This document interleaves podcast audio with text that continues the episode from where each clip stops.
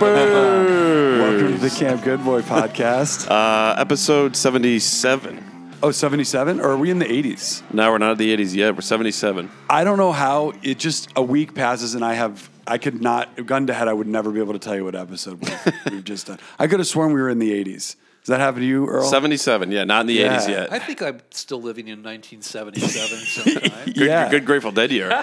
Oh, yeah. sure. I saw you had a Yeah. Garcia background on your iPad. Uh, yeah, as a matter of fact. Yeah. Wouldn't have pegged you for a Grateful Dead guy. That's no, I'm actually- just kidding. I, I, I think I'd definitely peg you for a, for a Grateful Dead guy. I'm, I'm kind of a, you know, I'm a Deadhead. I, I, I'm a Beatles guy, Deadhead. I mean, that's just kind of when I grew up. Yeah, right.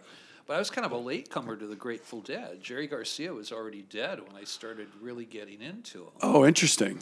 I was more into like progressive rock and stuff that was really sort of where you had to learn stuff, you know, sort of note for note. Totally. And Like Genesis and Yes and that kind of stuff. yes. King Crimson. Absolutely, absolutely. Yeah. I mean, I knew Chris Squire from Yes. Was Oh, right. Close friend. Yeah. And uh, who and, Chris was way into UFOs. That was one of the things that kind of prompted me to, you know, become a, a UFO investigator. But uh, when I, you know, people kept on sending me CDs and DVDs of the Grateful Dead. They're going, Earl, you, I know you're going to love this. You just have to give it a chance. You know, it's like, oh, you know, it just kind of haphazard, you know, stuff. But I started really listening to it, and I started really getting it. It's like, you know, form follows function, and th- this is like. This is taking really strange forms, and, and, and you know it's like especially the song "Dark Star." Oh, oh my yeah. God, yeah. I mean, it's never the same. They No, it, it's always know, different. hundreds and hundreds, And it's like 40 minutes long every time. yeah, and it's never the same song. It's Right. like a different song that they make up as they go along. They still do that, you know. Yeah. I think Jerry was probably channeling some alien intelligence. He's probably an Uh, alien. I, you know, I have, I have, uh, I know the guys that he used to live with, his old personal assistants, Mm-hmm. and, and they, they would like sit around in the same room, and they, they would fall asleep in there. They called it the snorchestra, right? But they said that Jerry Garcia disappeared for three days. Oh, yeah. What year? This was uh, in the 1980s, late 1980s, I think. Oh, God. Because that's when he was just coming out of his coma. So who knows what. Oh, so he- he- Paul- No, Probably- he said that he was he said that he was abducted, but they were friendlies, that they were mantis Yeah. praying mantis aliens. Wow. They took him on a three day trip. Wait, I would love to hear Jerry Garcia, but I mean that totally Yeah, makes didn't he sense. Like if you were, it, it seems like aliens are always kidnapping these total duds. Like why aren't you coming down for like the cr- creme de la creme, like the greats? Well, they they know? heard, Like- they they heard uh, Europe '72, and they were like, "Let's go get that guy. We want a private But, concert." You know, uh, but before we we don't usually ha- do a lot of interviews on the podcast, but because most of the times we have people on an interview that I'm like they aren't that interesting. But Earl is the exception to the rule. Yeah, Uh, big time. he uh. MUFON uh, chief investigator. Um, That's me. case, case uh, worker, and just uh, like, what does MUFON stand for? Uh, The for Mutual UFO Network. Yeah. And we've been in, in, in existence since 1969, right around when they closed, the, the Air Force closed Project Blue Book, is when we started up. And uh, we've been doing the Air Force's job for 51 years. right? Yeah. What was Project Blue Book? Uh, that was the Air Force's uh, investigation into the phenomena, which wasn't really uh, forthcoming. It, it was more uh, to kind of debunk it in the public eye. You know, uh, it- this kind of started back in 1952 with a Robertson panel when Washington was saying, you know, I mean, the White House had a flyover 2 times in one week, right? And people were getting real antsy and people were talking and, and, and newspapers. It was every single front page you know they were talking about this stuff. So they tried to figure out how to handle it and their way of handling it was to make it an object of ridicule. That if you say that you had seen a ufo that uh, we'll get scientists to laugh at them. We'll get the media sources to laugh at them and, uh, and it worked very, very well. It, it still works today, but not quite as well. So But I mean, that's just government 101. I mean, that's what they Yeah, do right. to, Yes. to anyone. Everything. Everything. Yeah. Yeah, I mean, they didn't want people to, to worry. They also, um, you know, I mean, we talked about my mom last time a, a bit, who Oh, yeah. worked for Howard Hughes, Mm-hmm. and my mom was well aware that UFOs were of very, very significant interest to the government, and, and my mom said that uh, the government knows that it's real. She said they, they, they know that we're not alone. So- Right. so it's just pub. It's just panic. They just don't want people to panic. That's why they we don't want to share stuff that we know with Russia and our Uh, enemies. yeah. That's the other thing, which I'm sure still plays into it now. Uh-huh. Right, right. I mean, now you know that that uh, the the whole incident that happened off of Catalina Island that came to light in the New York Times, the Nimitz and, and Princeton affair that happened in 2004. Uh, the gun camera video came out, and it it was the New York Times front page. So it's on the front page again, Right. know? And this time, the Air Force is saying uh, this actually did happen. It wasn't us, and we have no idea what it is. We're very interested in it. No, what do you think? Especially because it's been about a year since you last came in here, and I'm even noticing way more in mainstream media. Yes. That you and Trump even said there's UFOs. He's seen the files. He's like, I don't know, I don't know what they are, but uh, In this day and age, you can't keep anything. Yeah. Nothing stays quiet. There's no- like there's Well, impossible. No, this is great. This is the golden age for like seems UFO like stuff. You're on the front lines, but doesn't it feel like this year, not like disclosure is um, like on the way, but like it's b- way more uh, mainstream. and People are ready almost. to- Storming Area 51 Yeah. was Yeah. that whole Oh, started as a joke, great. it became a meme, and then it Yeah. became like a, a, a it, it was a concern, and I was concerned. I mean, I, I, I was actually on a, a TV show on uh, Travel Channel called Storming Area 51. Oh, really? And and uh, the main thing that you know what I presented was was for God's sake, don't storm it. You don't Right. storm it. That could have been like the darkest day in American history if they, if they had like really been like, Kent let's State, go. You've seen Kent, you know, No, was totally. was bad. I mean, those guys would have been like, shit, I, I got to do it. Well, Just you gun have them all like down. you have like the Watts riots and then like the LA riots, and imagine if there was like the UFO riots of like the desert. that like, would have been just a Yeah. dark, dark day. would Yeah. have been bad. Well, you know that uh, I mean, even the Air Force's official site, they, they they took it down pretty quickly. But there was there was a, a picture of a B two bomber. It said this will be the last thing that stormers of Area Yeah, Fifty One right. will Yeah, see. totally. Yeah. And and that's pretty that that was up there, Mm-hmm. and that was the Air Force's website. So uh, there you go. But then it just then it just turned into a bunch of people just like, let's just go hang out. Yeah. Did you So go? people did no? go. I didn't go. I, I was I was trying to get people to not go because I was afraid of what would happen. But it sort of turned into the alien Woodstock without Yeah. music. you know? Yeah, I bet it was actually probably pretty fun. But they Yeah, sh- I heard. It I, was, I saw some videos and I was like, God, I bet they're having a good time. yeah. Well, the guys that did this. did show, Tom DeLonge play? The, uh, Yeah, like 182. Blink I- 182. I, that probably would have been apropos, and he's probably a better uh, musician than a ufologist, too. Right. So, uh, but no. Is he kind of like looked at as kind of a clown in the UFO world? I mean, because he comes on and kinda. says that he's like the government. This is the lead singer of Blink One Eighty Two, who's Yeah. now just full blown all about disclosure, and and he's he claims that like the go- he's in cahoots with the government, and he's been like the chosen one to bring the information to people, and it's just like You know what's I don't know, man. They did pick him. Yeah. they did pick him, and I think that because there's, there's, uh, you know, they have a different paradigm now from the the Robertson panel paradigm. They are actually releasing information to the public. Uh, slowly, but I think that you know, it- after 71 years past the Roswell incident, uh, if, if, if we were being invaded, our visitors are doing a really bad job of it. right, I mean, yeah, you know, 71 years is for an invasion, you know, and, and even a silent invasion. We're talking like how many generations there, you know? Right, It's right, right, right. Ridiculous. So I think that, uh, you know, I'm not, you know, I, I'm not going to try and express what the government is thinking about it, but I think that it was it, it's been such a long time, and so many people uh, want to know, and there's just outrage out there that they're sitting on this still, and then that that video came out, the the the Nimitz, uh, the Tic Tac. Which one? UFO, The, of, of the Tic Tac UFO, where it looks just like a Tic Tac candy, but it was 40 feet across. The thing it's a big tic tac. Whoa, Yeah. yeah, really. It's going Mach 18, right? Okay. I mean, you know how that story started. I mean, they were getting radar hits. I, I know the guy who is at And this is by off Catalina. yes, Yeah, It was to, towards Baja. It was it was that way towards the Mexican uh, peninsula there, uh, Baja Peninsula, and uh, they were doing uh, war games out there. It was the the USS uh, Princeton battleship and the USS Nimitz aircraft carrier. Um, the gentleman who was at the uh, at the radar desk, uh, they kept seeing these strange anomalies where they were it was going up from like like out of the atmosphere all the way down to the w- sea level and then shooting back up to the bottom of the sea. Uh, Or to just- the just- surface. oh, of the oh, ocean. oh, oh, okay. And they kept getting these hits over and over again. And finally, they said we need to send out uh, some some planes and see what the heck is going on. So they uh, they sent out a little squadron of of uh, F one eighteens. And lo and behold, they were intercepted by this object that was going Mach 18. That's pretty fast. It was not.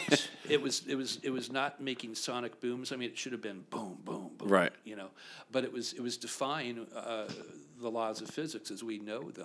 Mm-hmm. Are there are there pictures of, of this? There's video. Well, Oh, this was this was on the It's cover of the. New York Times, right? Yeah. Oh, this- oh, okay. What was the headline? Giant Tic Tac flies over Catalina Island.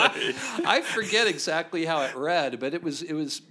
I mean, it was unequivocal the way it was worded. It was. Yeah. You know, UFO encountered.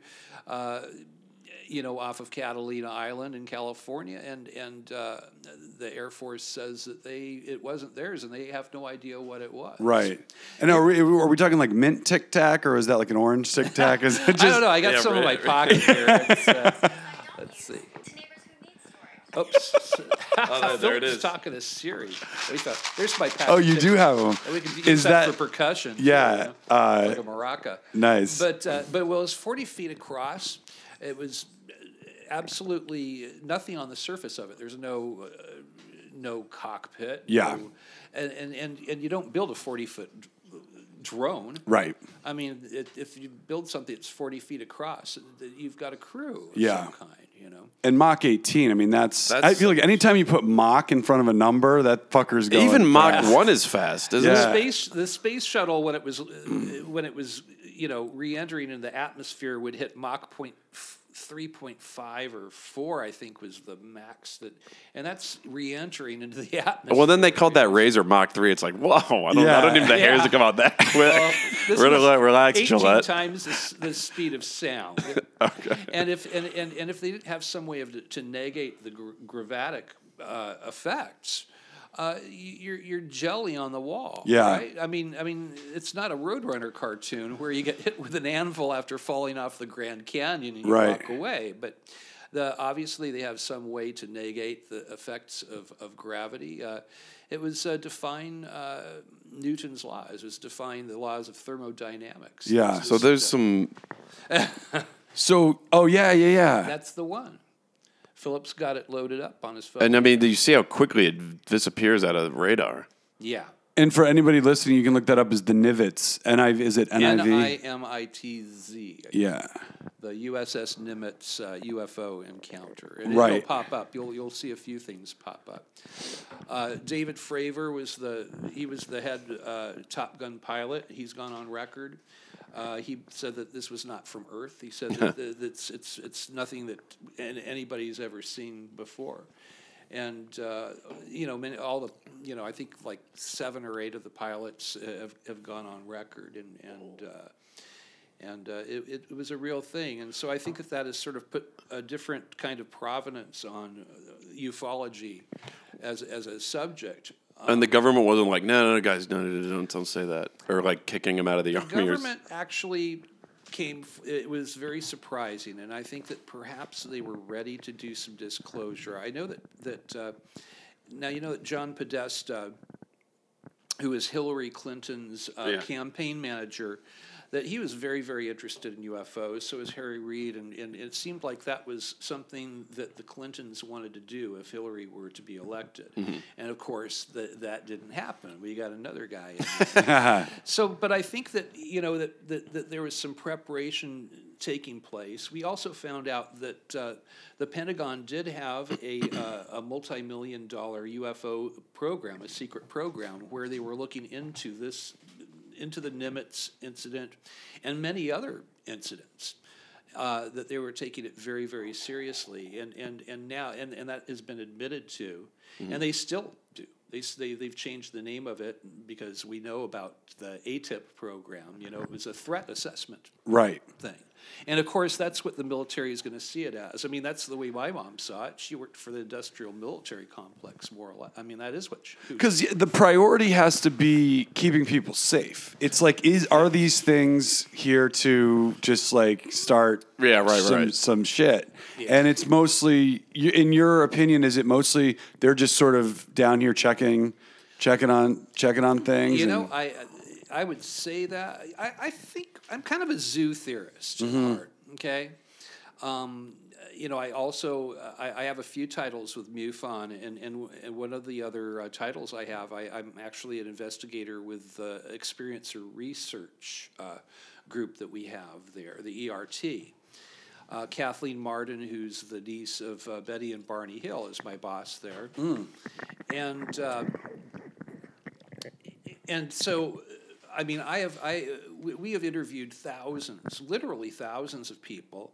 Uh, we've had uh, we have certain markers that we go by that, that the public isn't aware of. We have 40 to 60 different markers uh, that, that keep popping up over and over and over in these abduction cases.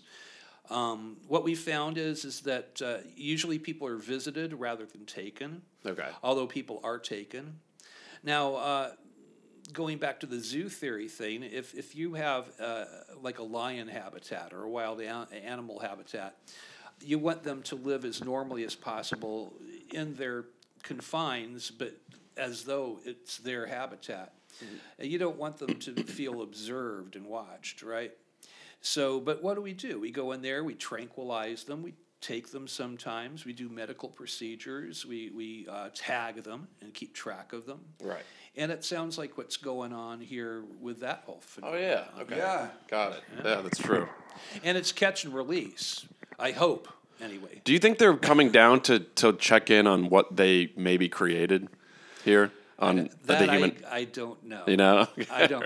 I'm, I'm not Giorgio from Ancient Aliens. right no well because Right. because no but that is that is if you take the ancient aliens approach it's that, that that we are a hybrid species Could be. that it, that that we were there was one things are like there's a really trippy picture it's like the, you're, it's like the it's one of those memes it's like y'all not ready for this and it's like it's like a um a, a human holding an alien or it's like an alien mom with a monkey Oh, or a yeah. monkey. it's like how Jesus is in there somewhere. no, it's that it's or basically aliens came down and bred with primates and then had us, and that Hmm, okay. there's different sort of, but that's a whole other. That Yeah, does right, get right, into right. more of that ancient aliens I, kind of vibe. I, I've seen the one that shows like the the the Darwin. Uh, Yes, yeah, yeah. Where you see the monkey and you see the Australopithecus. Yeah. And, you see, and then you see man. Well, I've the one that I saw is you know it has ET in there. You know. yeah, right, right. But that is that is a theory too. It's like they there was a hybrid. well be true. But the, and that ancient aliens also gets into aliens coming down to teach Earthlings how to like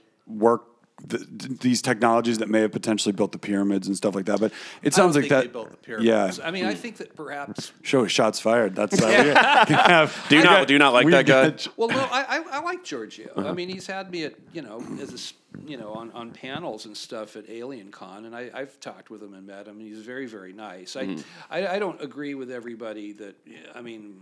You're not going to find a whole lot of ufologists that completely agree with each Yeah. other. Right. Right.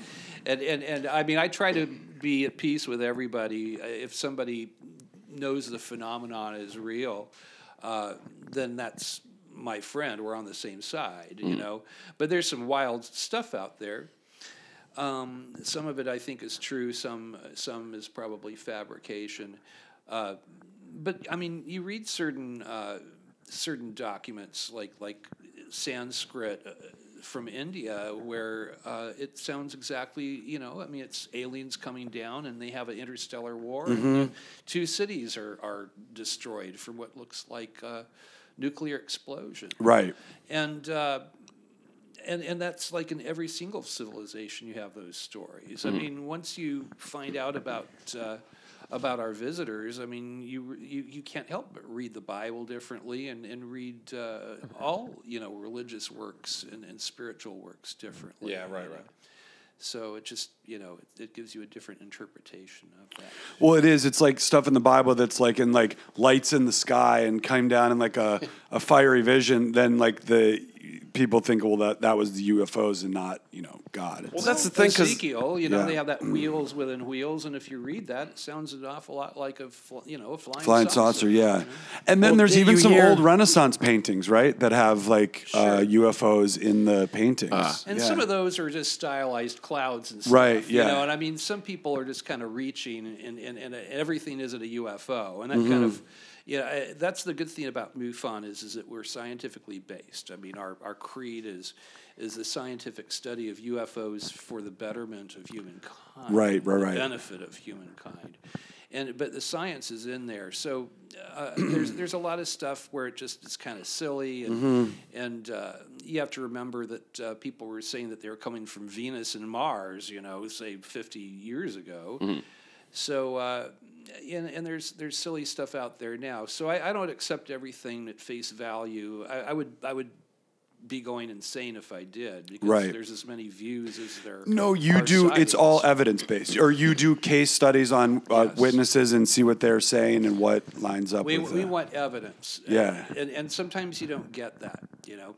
Um, what, but but so, oftentimes you do, you know. I mean, you, we, we have ta had implants that have been taken from people surgically that have been analyzed, and they're weird. I mean, Mm-hmm. it's oftentimes a metallurgy that would have to be done in a zero G environment. Uh, and, and weird, weird metallurgy, you know. Mm-hmm. well, it sounds like this soldier uh, had some goo on him.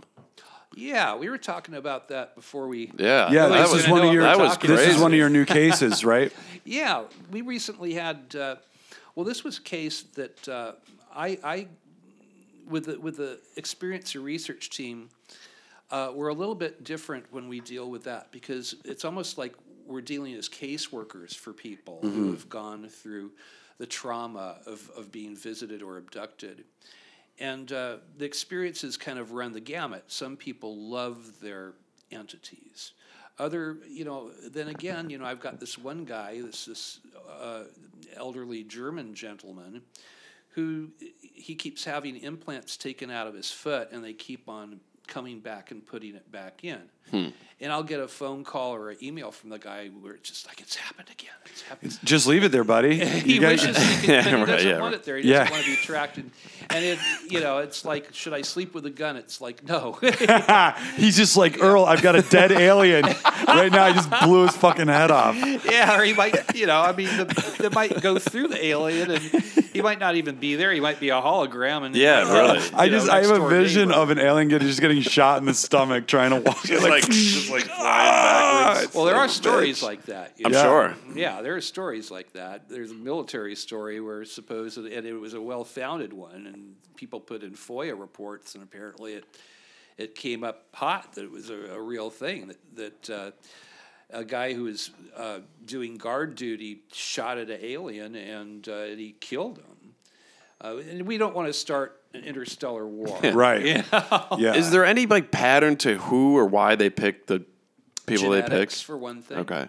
It runs in families. Okay. Uh, more times than not, I'll be talking to somebody, and, and you go back, and the mother has been an abductee. Got it. He's an abductee, and, and he's worried that his daughter is going to be that. And, and, and I have two cases right now that are both mother daughter. There, it's actually four cases uh, because it's uh, two mothers and daughters. Oh, got have it. Gone through this, and it started back sixty years ago with, Hmm. with one of them Oh, okay. and and I just uh, I, I did sort of a social ET social worker thing for another podcast the other day where they had a woman who wanted to talk with me and, and she was willing to go on air, which was really interesting. Um, I wasn't sure how that would work, but she really opened up and and it turned out that her mom had had had experiences that her parents had seen the UFOs and, and had missing time, where there were hours that they couldn't account for that were gone. And uh, and it's been happening to her, and she found great catharsis in just talking about it, and where I was able to tell her, y- you know, I, I've I lost track of how many markers that you've mentioned that people don't even that people aren't even aware of, these little details that, that we know from abduction to abduction, and uh, and she left that uh, that little uh, you know radio meeting that we had. It was we did it over Skype. I Oh, okay. But uh, she left that. She was crying, but tears of happiness. She said, "I feel so much catharsis and so much release. I feel like I was able to let go of this." Because most people, she brings it up, they're probably just like, get out of here. Or, Yeah. yeah, of course. There's a ridicule Yeah, factor, in right. and Yeah. especially if you're saying that you've been abducted by aliens. yeah, right, right. And you know the people that, that are coming forward that are abductees. Now this is a very it it, it happens uh, to people in all walks of life. So sure, you know there's probably some hillbillies in there, but uh, you know I speak to police officers. A guy I, I had a case I closed recently where it was a cop who was on duty. He was in a squad car, and uh, he had a, a visitation in his squad car, and he was gone out of his squad car. They took him out and put him back. Um, it was about two hours had passed, I believe it was, and they were trying to get a hold of him in the station, and he wasn't answering. His Is it, was it on his dash cam or body cam? Uh, I'm not sure Ah. if they if they actually got. Th- this was before they were using body. Oh, okay. It was it was so it was like seven eight years ago when it happened, but he is coming forward now because he started having downloads where he had this information coming into his mind. He was writing down these uh, intricate. Uh, equations and, and he was saying well i got d's and d minuses in math it was my worst subject suddenly i was understanding this stuff and he was wri- you know writing all this down and and he uh, he uh, yeah, it was just kind of an inexplicable situation. that Where was guy this? Went through. Uh, it was in California. Wow. I'm not going to tell you the town or anything. So I want to get Yeah. him fired or No, Oh, well, that's yeah, the thing. It's just like all of a sudden these cops. It's like the station's like, "Yo, do you hear about uh, Officer Jones was abducted?" While it's like we can't have this guy on the force. Yeah, right, right. You know? Well, we, you wanted me to tell you about this Marine. Yeah. who uh, he was uh, he was in California. He was at a Marine base. I'm not gonna. I don't know if I should mention it. Uh, Well, I. I think I can tell you what base it was. It was Camp Pendleton. Okay, so it was up near San Diego. Mm-hmm. Uh, I can't tell you the guy's name or anything like that. But this happened back uh, happened back in the 1960s. Uh, he he was a Vietnam guy. Uh, he he came back and he uh, he was on leave for the weekend. Now he was kind of a car guy. He was he was a, a religious gentleman, still is a religious guy. So he didn't go out to drink with the buddies and stuff like that when he was on leave. So he was I guess that he was going to go find it someplace where he could dance or you know he'd been to a Bible study earlier I think. Um, so he was just driving around in, in his hot rod when this light overwhelmed him. He was sort of in the middle of nowhere uh, on the dirt roads out there near Camp Pendleton. Uh, he pulled over, and but well, no, actually, the car stopped. It stopped, like in Close Encounters of the Third Kind. The car, the car, Which we have on died TV right Yeah. now. Yeah, these guys are watching the Close Encounters. I had no It idea just it was gonna be randomly on. It was randomly yeah. on. yeah. Yeah. Oh, really? It's a synchronicity. That's a synchronicity. That's a synchronicity. It's on uh, Epix TV. I didn't like set this up or anything. You know that is that is not that happens to me constantly. Oh no, well, we should Yeah. we can talk about synchronicity. Yeah, but it- c- Yeah. please continue because But okay, let's the Marine. So he, he he his car is stopped. It's it's his hot rod that he s- puts all his money and time into. And he's like, "What the hell?" You know. Um, the light keeps on getting brighter, and then what happens is that there's like electricity, like a Tesla coil. It was going, just raveling around his dashboard, all the instruments and everything. He's like, he thought that there was some horrible electrical thing wrong. You know, he thought he was going to be electrocuted. Mm-hmm. Well, the electricity thing stops. He's kind of walking around his car, trying to figure out what had happened, and he he said that he had an overwhelming urge. It was like a voice in his head that said, "You need to go to bed. You need to go back to camp, and you need to go to bed. You are tired." It was still pretty early in the evening. He said. So he went back to barracks, and I, I can actually read to you a little bit yeah. from the case file. Uh, he said, I went to bed and my buddy asked me why I was going to bed so early.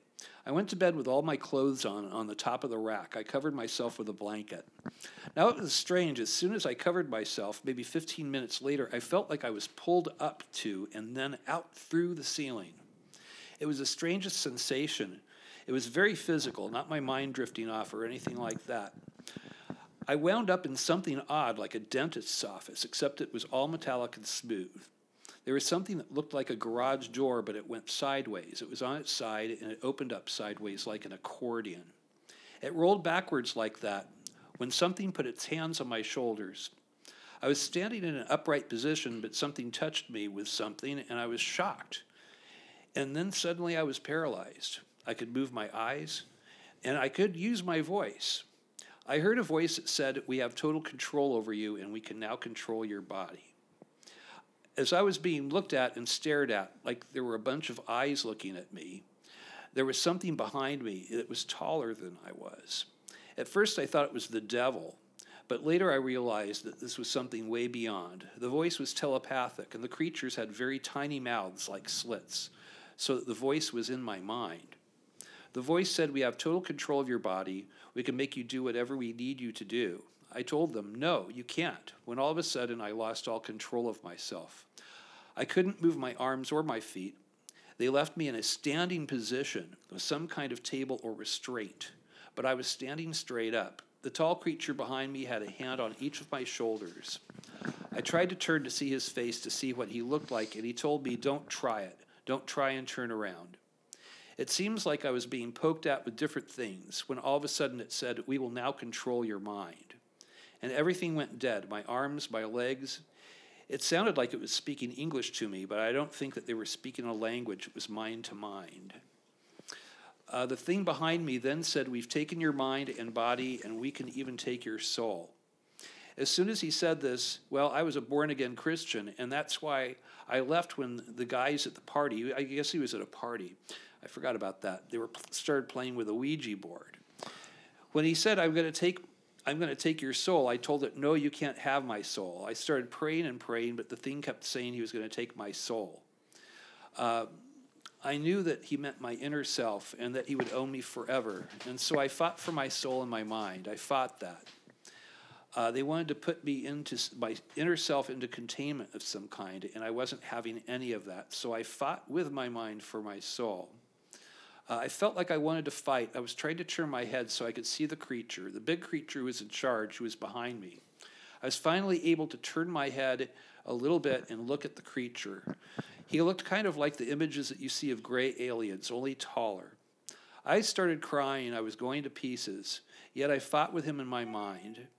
Next thing I know, I'm coming to on the barracks floor. It was five in the morning, and my bunkmate, bunkmate was yelling at me, shouting, What the hell happened to you? My bunkmate said that he looked for me after I'd gone to bed and he didn't see me there. He thought that I had left again because I wasn't in my bunk. So I was physically taken. It wasn't like an out of the body experience. I was totally covered in sweat. It was puddled on the floor from the top of my head to the soles of my shoes. He said that I could have been run out, that I had red splotches as well as black spots completely covering my body. And he said that my eyes were totally dilated, almost completely black. Uh, my bunkmate tried to keep me away from the mirror because I really looked scary, apparently. Um, anyway, God. this Wow. guy sat on this story for many, many years. His family knew about it. I spoke with his wife. I spoke with his children on the phone. He said, "This our dad's been talking about this for years. He's highly decorated. He's he's a good man. He's he's not crazy. He doesn't isn't like a UFO nut." you know? So this just mm-hmm. came in. yeah, this came in about two months ago. And I- what did he go to Vietnam? Yes, he did. God, I don't know what's a worse flashback to have. Yeah. I know. Talk about Jesus. PTSD. Oh, right. God, like double.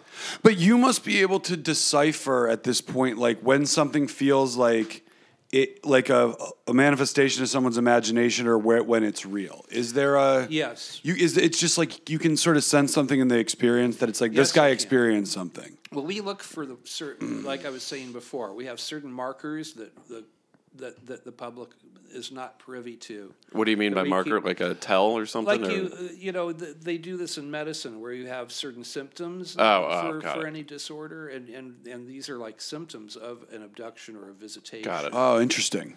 Now, this guy, he obviously had a horrible, horrible experience. It was so traumatic. And I think for everybody, there's trauma involved.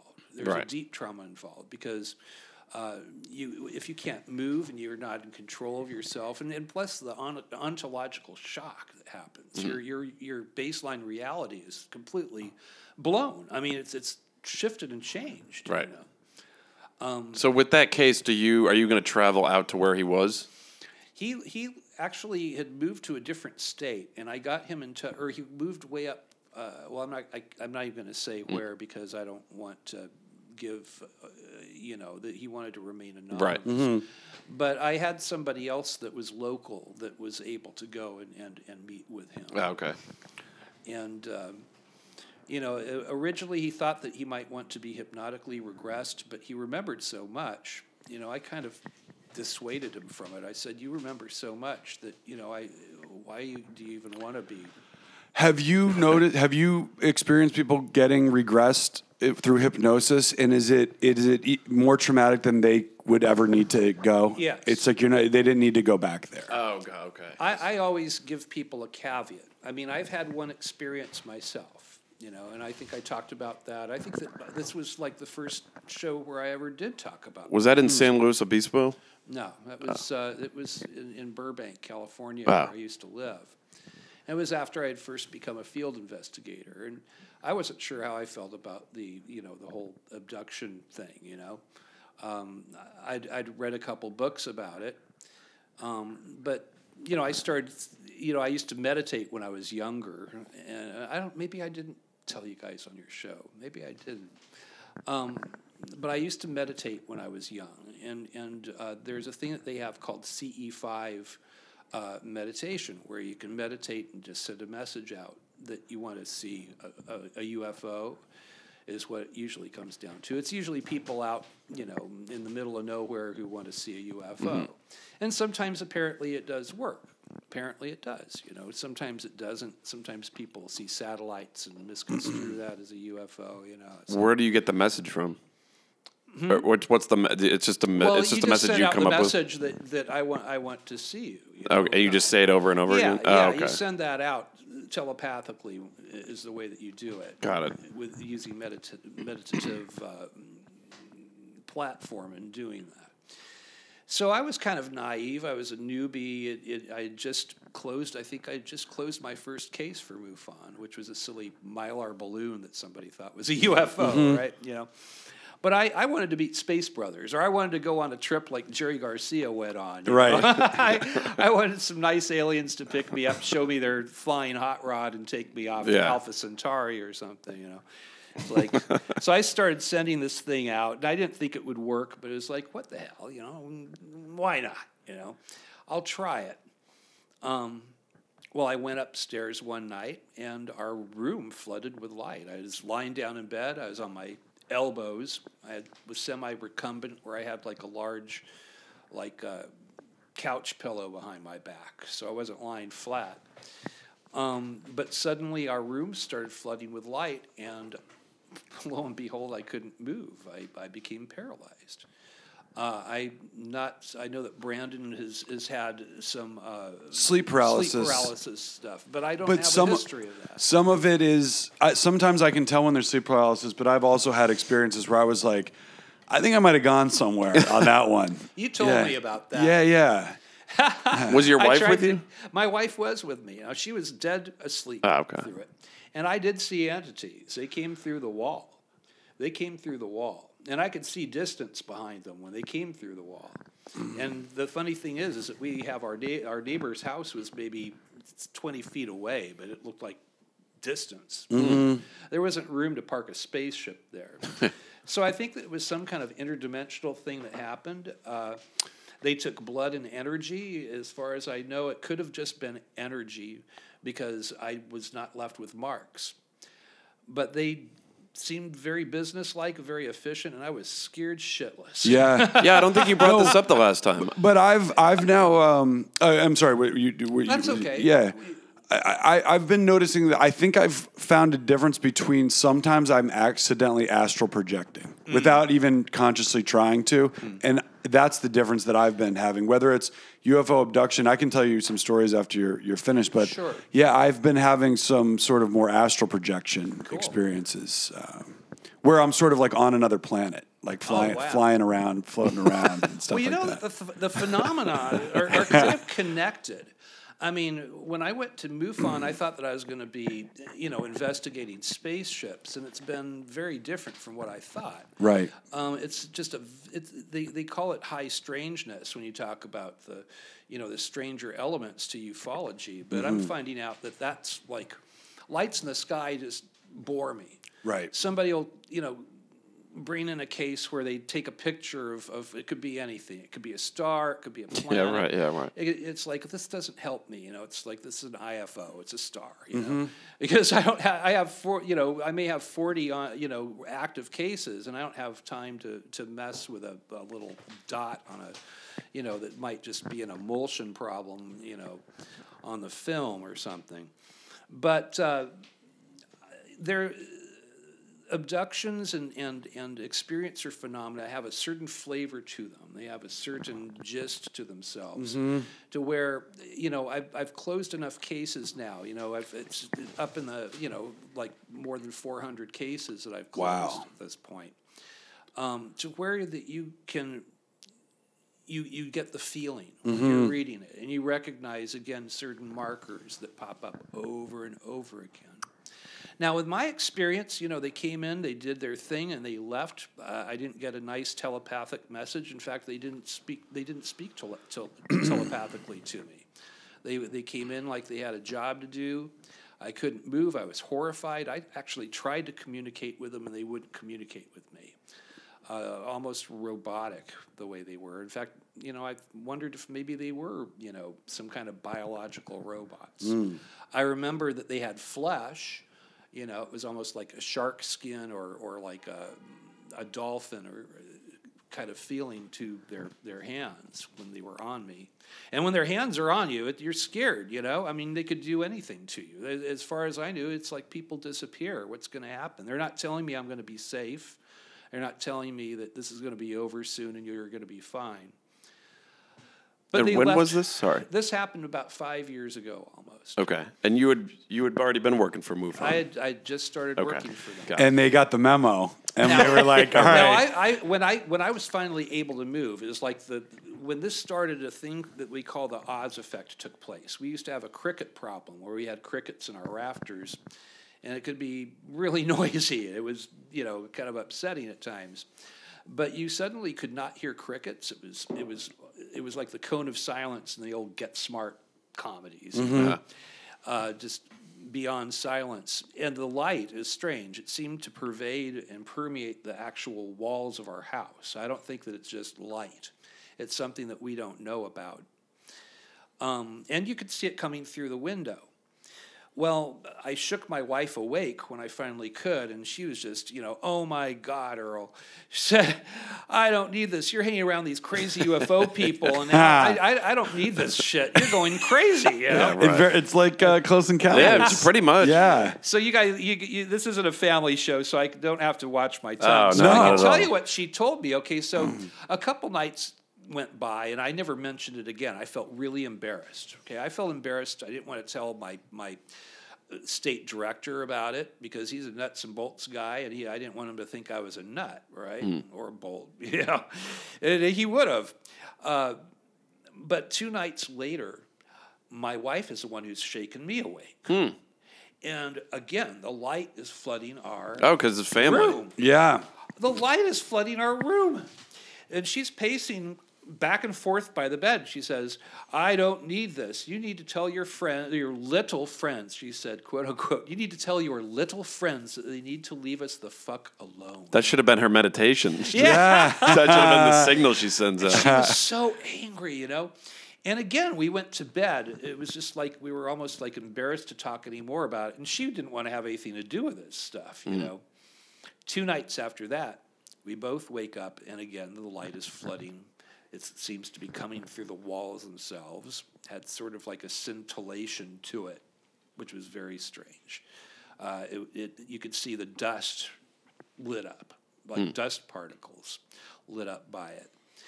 and the, the but we could both move, and the light was coming through the window, and we ran to the window, and we were looking up, and it was coming down on top of our house so brightly that we couldn't see the object that it was mm-hmm. shining down from. Hmm. Well, after that happened, I became very, very interested in the experiencer cases. Oh, sure. I've never tried, you know, tele- telepathic uh, contact again, you know, I, with a meditation. Well, stuff. you're playing. You are kind of playing with a Ouija board yeah, in a way. You are playing with a with a Ouija when you start to get into like having, like, a seance. What, where are you at with like channel? I mean, it's channeling to some extent. Like, uh, there's a lot of channelers out now, and I think like Sure. formats like uh, platforms like Gaia getting more popular. Like Yeah.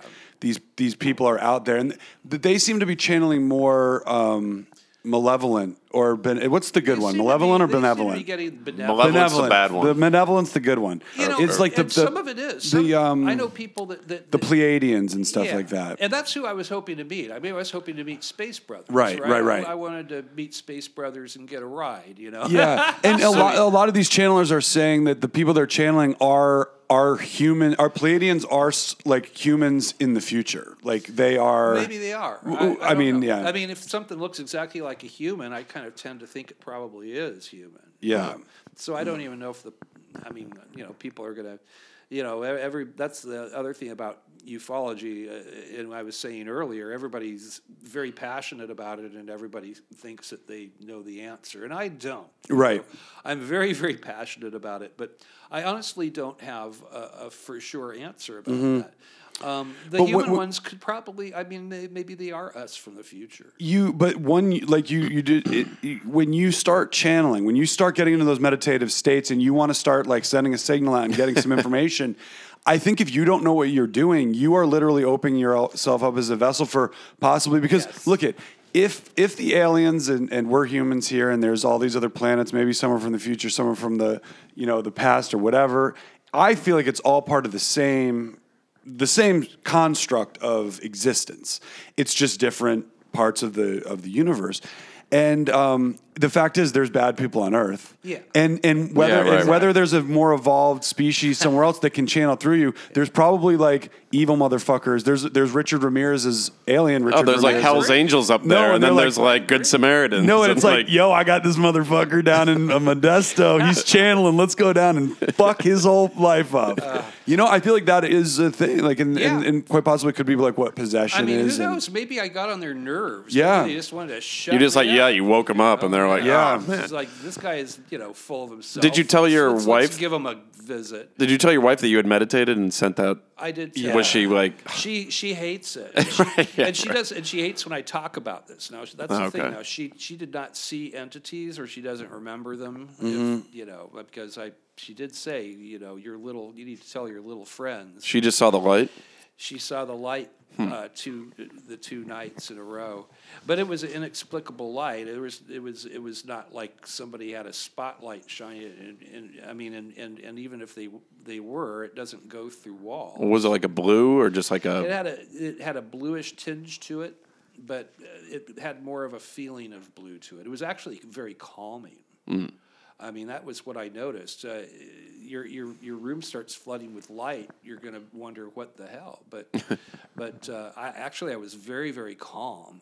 I was calm up until they were in my face. And they weren't saying anything. They were not saying a thing. So then, so the the the what was he a marine or in the armies? In the army. Uh, the gentleman we were speaking about earlier was is, was a marine and a highly decorated marine. Uh, So you said that he, he he was hearing that they were speaking English, but then he it was a language that he it hadn't in heard. his mind. And Oh, it- And okay. it, and it wasn't language. It was like he could read their thoughts. Oh, I see. He Okay, could got hear it. their thoughts. Got it.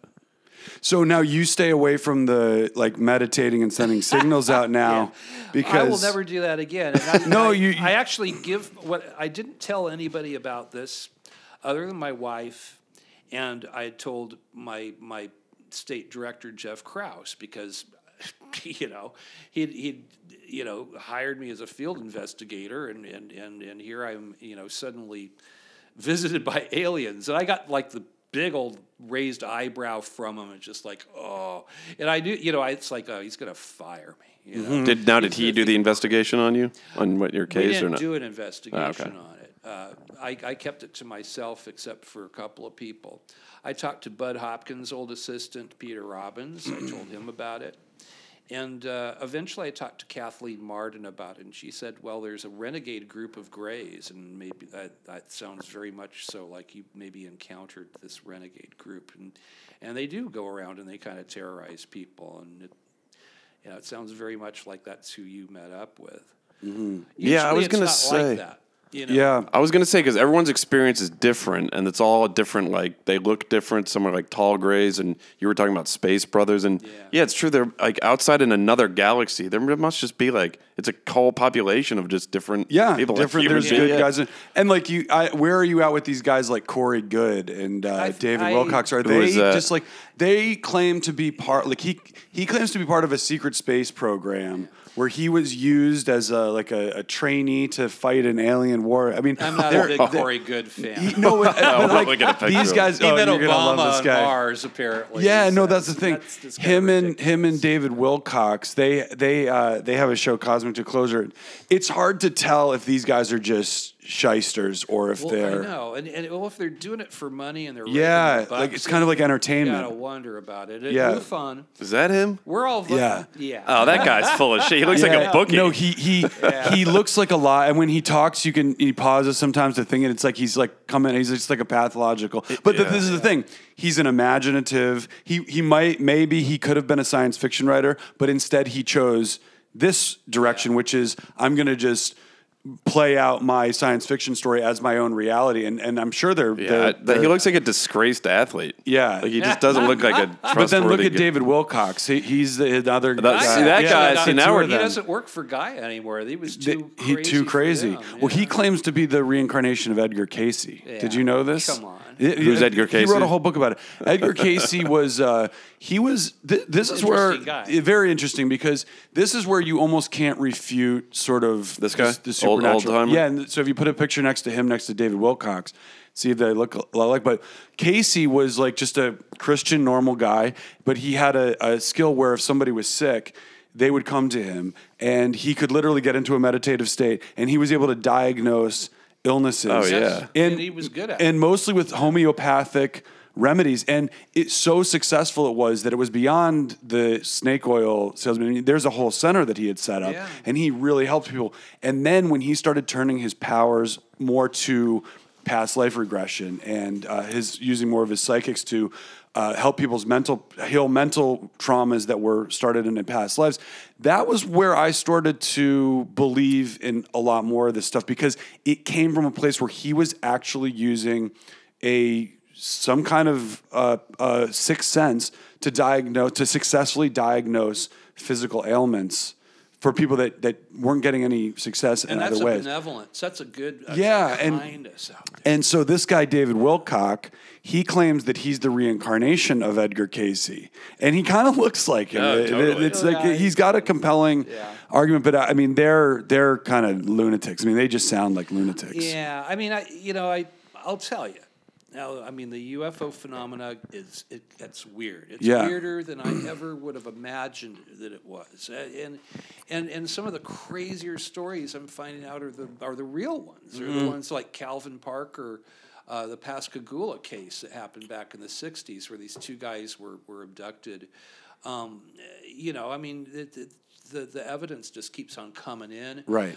people more people are coming forward that actually saw the craft Mm-hmm. uh, you know it just some of the crazier stories are are the real ones they're certainly the ones that i'm interested in light lights in the sky it's like Right. But if you do get a light in the sky and you see it, and you're, has there ever been a time where someone's like, "Oh, I got a light in the sky," and you're like, "Eh," but then they're like, "No, you really should see it," and you're like, "Whoa, I've never Yeah. seen that." I'll before. tell you what I, what I what will excite me about a light in the sky is if it does something that we can't do, or if Okay. it does something a satellite can't do. Got it. or it's a tic tac. yeah, yeah, right, right. Going Mach I, I have 20. a, Yeah, a right. very good friend of mine, uh, Shane Hurd, is a, a another MUFON field investigator out in Arizona. He's a very, very good one. Very, you know, high high principles and scientific guy with, you know, he, he knows his stuff.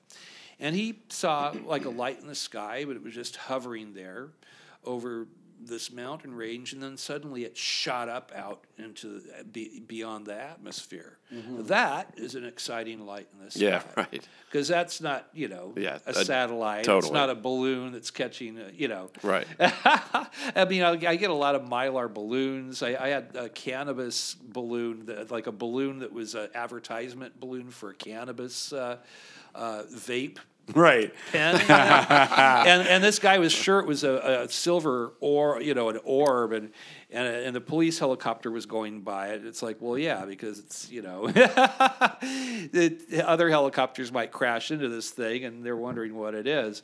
You, you zoomed in on it, and you saw the little logo, and it was the brass knuckles logo from a, a, a marijuana vape. Oh, got it, That was one of the funnier cases. By the way, you're you're off the vape, but I will say the vape pen you brought last time I think was Alien Craft. Yeah, that think thing's so. thing was serious the- vape was- I've was never like seen anything gun, that wasn't it? big. Yeah. It was pretty good. yeah. But uh, the, the, like David Good, he's he's claims he's dialed in with these interstellar wars that are actually Yeah, going on Corey, as we yeah, speak, and it's yeah, just like, all right, buddy. I mean, David Wilcox. That, that's that's the hybrid between the two of them. Is is David uh, good, right? right, right, right. Yeah, But yeah, Corey is pretty far fetched, I think, and and uh, you know, again, you know, you you want to have some kind of evidence. I never put in now. mo- Technically, I mean, my case, if if we called it a case, my incident, it was a t- a, a, a two witness mm-hmm. incident. So I guess I could have put it into MUFON, but it happened to me. I'm already a field investigator, and yeah. I'm, I'm the one that lives with it, and I, I, I you know, I, I believe me, I think about it a lot. I, I have theories about, you know, I mean, what what I do know is is that it was that they certainly, if they weren't interdimensional creatures, they certainly used another dimension to get to me mm-hmm. because I could see distance behind them when the wall opened up. I mean, it was like a portal where it swirled mm. around mm-hmm. like the Scooby Doo cartoon, you know. Blah, blah, blah, blah, blah. Mm-hmm. Yeah, it was just the weirdest thing in the world, and but. Uh, you know, our, our neighbor's house was right there. There was no room where you could park a space. Yeah, but did, did anyone else in the neighborhood see anything? No. And I think that uh, I think that what they do is I think that they use dimensional travel. I think that they the, the light. This is my theory, and and I can't prove it, but it makes sense to me. And I, I and until I think of something that makes more sense, it's what I'm going to run with. I, I think that when they hit you with that light that is more than light, that it makes your space into their space, and perhaps Oh, yeah. perhaps it takes your room into another dimension, into theirs. Right, or right. Maybe they create a little bubble universe, Right. or you know, a TARDIS, you know, or something, Yeah. you know, mm. and and and that that's how they, you know, get get us. You know? Well, they're pretty elusive. Yeah. and I feel I feel like they probably have technology that can like camouflage them and uh, yeah, I think that they can show themselves to who they want. right. And I, I've had, you know, I, I mean, I've, I've, there, there are really, really good uh, and, and, and high evidence cases where other people didn't see it, where they might have been standing right there, but it's meant for that person. It's a personal phenomena. That, that's what I've. Have you seen this documentary where under infrared camera you see all the things we can't see with the naked eye, and there's all kinds of orbs and, and Sure, things going And like at all. it's just I literally dust, you like know, no, to, you, you know what? Yeah, probably, but it's literally like if that were true. W- They are literally here, like twenty four seven, Oh, all right. over the place. Kind of like when you put a black light in a hotel room. yes, And yeah, now a lot of that is dust motes. yeah, that get picked yeah. So that's go- what you think that is. I mean that. But but no, there, there are there there are there are orbs. Uh, I, I believe that there are real orbs that people see, and, and that it's it's connected with the phenomena. It's funny though; it's also you know part of certain spiritual. Uh, Yeah, because our Yeah. orbs, I always associate them with ghosts, yeah, but no one really. You guess you don't really know. Totally. I think that there's a there's a connection between the paranormal and and. oh yeah, there, there and has I, to I don't even know if. Uh, you know, I think that. Uh, it's it's not even so paranormal. I mean, we just need to maybe expand our idea of what normal is. You know? Right.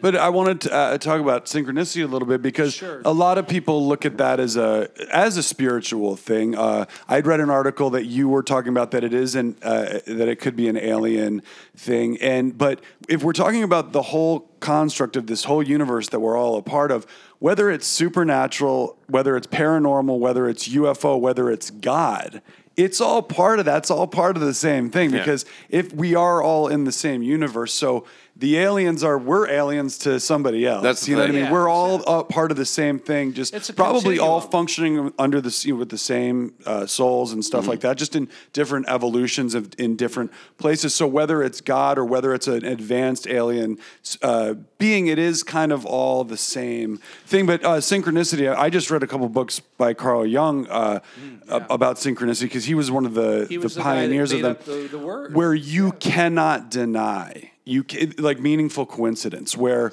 you know you can't deny the phenomenon Mm. What, whatever I, I feel like there in my experience i've had a couple synchronicities since we've been having this conversation the, the, the close encounters of the third kind i see them as little high fives from the Yes. from the Yeah, universe, just yeah, being totally. like we're, there's no don't read into it like you're on a good course right now Yeah. you're on a In fact, or- that's what I've been referring to God as is the universe. yeah well that yeah I that's, think the universe yeah. is intelligent, Mm-hmm. and, Yeah. and, and maybe the universe is God.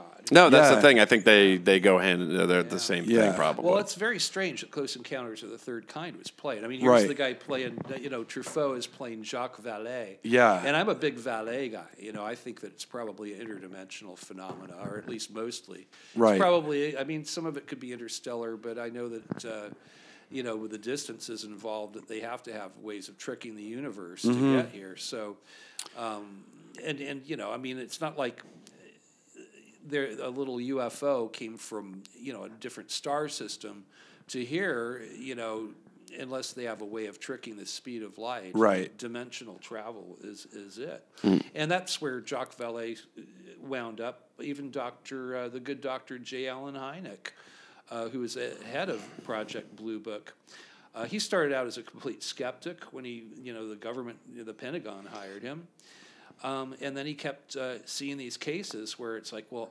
I mean, this man was, you know, uh, a brilliant, brilliant astronomer. He's a scientist. He was like Carl Sagan of, of his time. People knew his name, and his whole attitude was, was I can't explain this, and this is happening.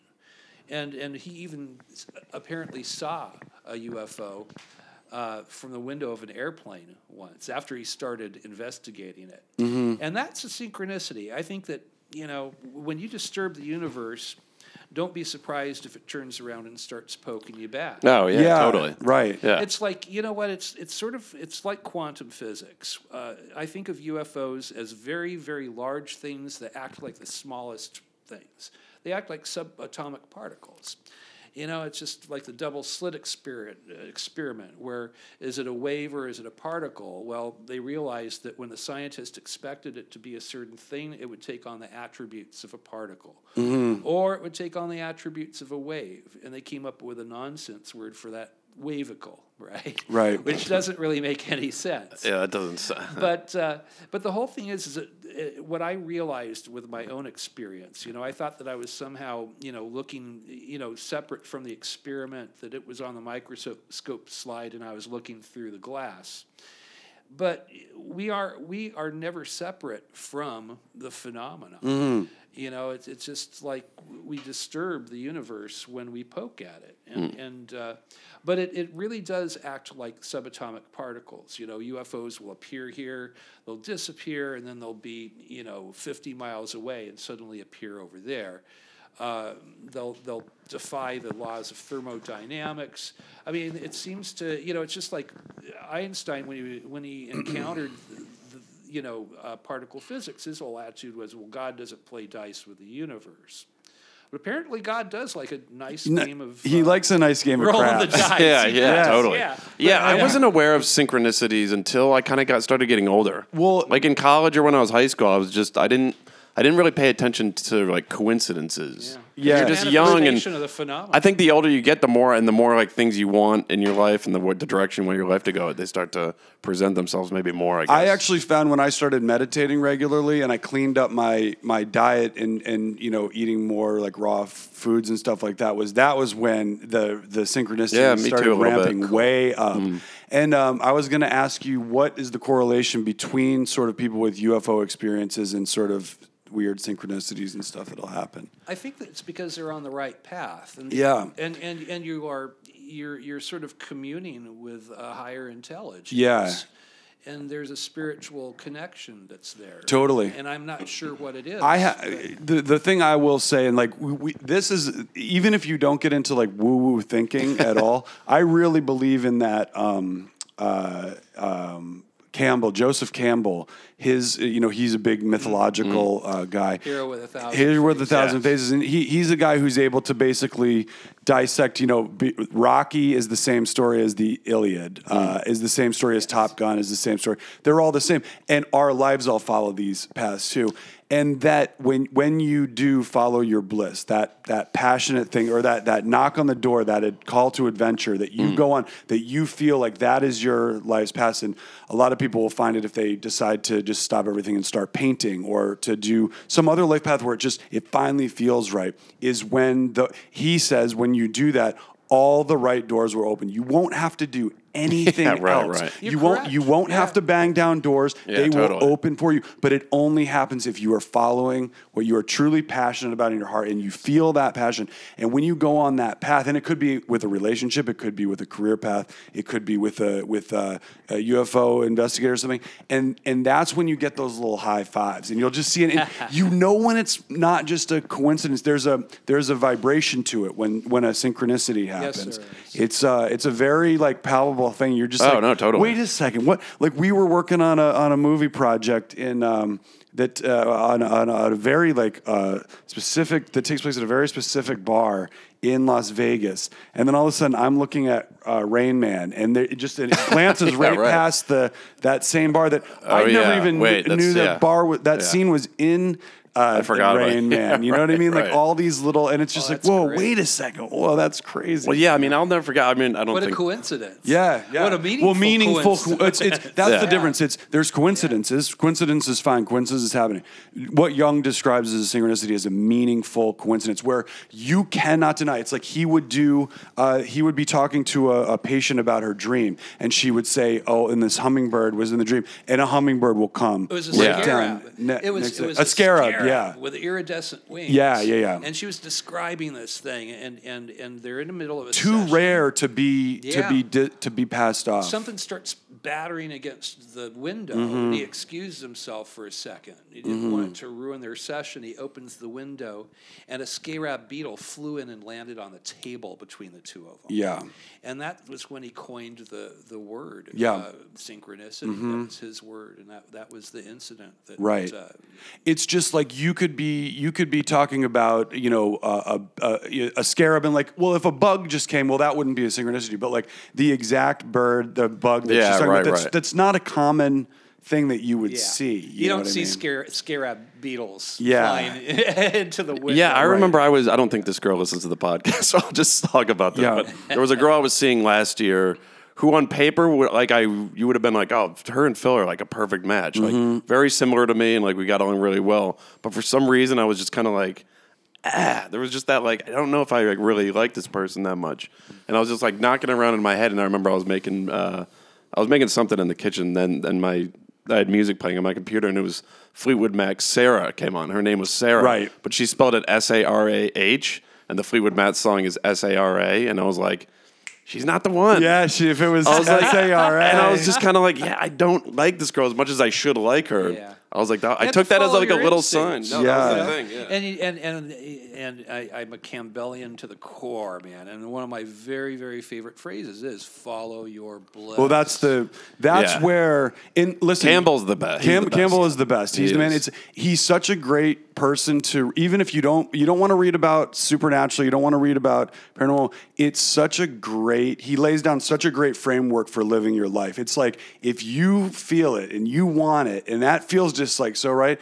Go. That is the right thing you're supposed to do. It's not getting into your dad's plumbing company, or that might be the right thing for the for Yeah. the other guy if that feels like family is like a more listen to closer thing. heart, man. And You'll and that know. and Yeah, that totally. and that when you do that when you follow that it's it's not bullshit is literally where the call will come and it's like oh hey i was just thinking of you for this thing. It's like well you'll never guess i just quit my job and now i have all this freedom. It's like that whatever we're with this framework that we're a part of that is a, a, a hack for it. And that you can you can pretty much like you can pretty much bet the house on that. And that's why like uh, musicians, great, uh, not even great artists. I think anything you do every day consistently, you don't need to be um, Leonardo da Vinci, as we've seen with a lot of famous artists. Like you can just, but if you're if that's in your if that's your passion, you're doing that every single Mm-hmm. day. That will You might be Pollock. Yeah, you know? yeah, no, you might be Pollock. throwing paint. Yeah. at- you know, but but it, people love Pollock. or And- Basquiat, which is very unrefined, but also the more evolved he's sort of gotten in doing that, it, it does clay become its own right? beauty Yeah. and, and it allows love it clay, to. by the way. Yeah. Right. Yeah. I know that's a little off topic, No, but you, I. I, I- noticed I- you had brought up synchronicity in one of your articles, and you connected to alien. I'm sort of connecting higher alien intelligence to the bigger intelligence. But I that's don't the think thing. it's so Yeah. much aliens. I think Yeah. that's the principle that the universe works. on. consciousness, yeah, universal conscious. consciousness. But let's something. just say that the aliens that created everything that we are are in fact here, and like, and but you can't see them if you don't unless you have that light. yeah, yeah, Yeah, it could be. And they're here, and they're just like. Put Fleetwood Mac Sarah on. Yeah. This guy's going crazy. Yeah. there, you know. Sometimes put, put you feel Close like you have a Third- little audience that you can't. Yeah, see. no, like I there's know and there's that- and there's he's that floating around up there, and he's just like working my TV. Like, oh, let's Yeah. put Close People call it like, angels. They Yeah, call it that's their the thing. Yeah, totally. spirits, Mhm. they're Yeah. aliens, but you know, it's that higher life form, and Mm-hmm. and uh, sometimes I think that we, you know, maybe don't. I don't know if ET is the right word for our visitors. You know, it's Mm-hmm. uh, uh, again, you know, it's, it it could be interdimensional. Right. It, it may be interstellar. Uh, it's all outer space, and it's yeah, yeah. know. They're talking about dark matter now. that- Right. That uh, that perhaps intelligence came from the dark matter of the universe, and that's the major portion of what we can't see.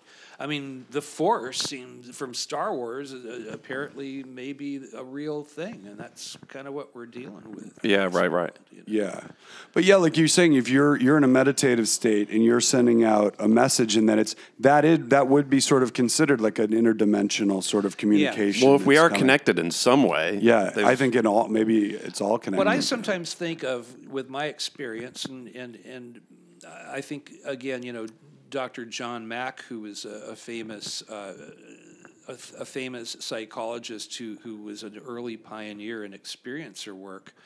Um, he, uh, God, what was I going to say?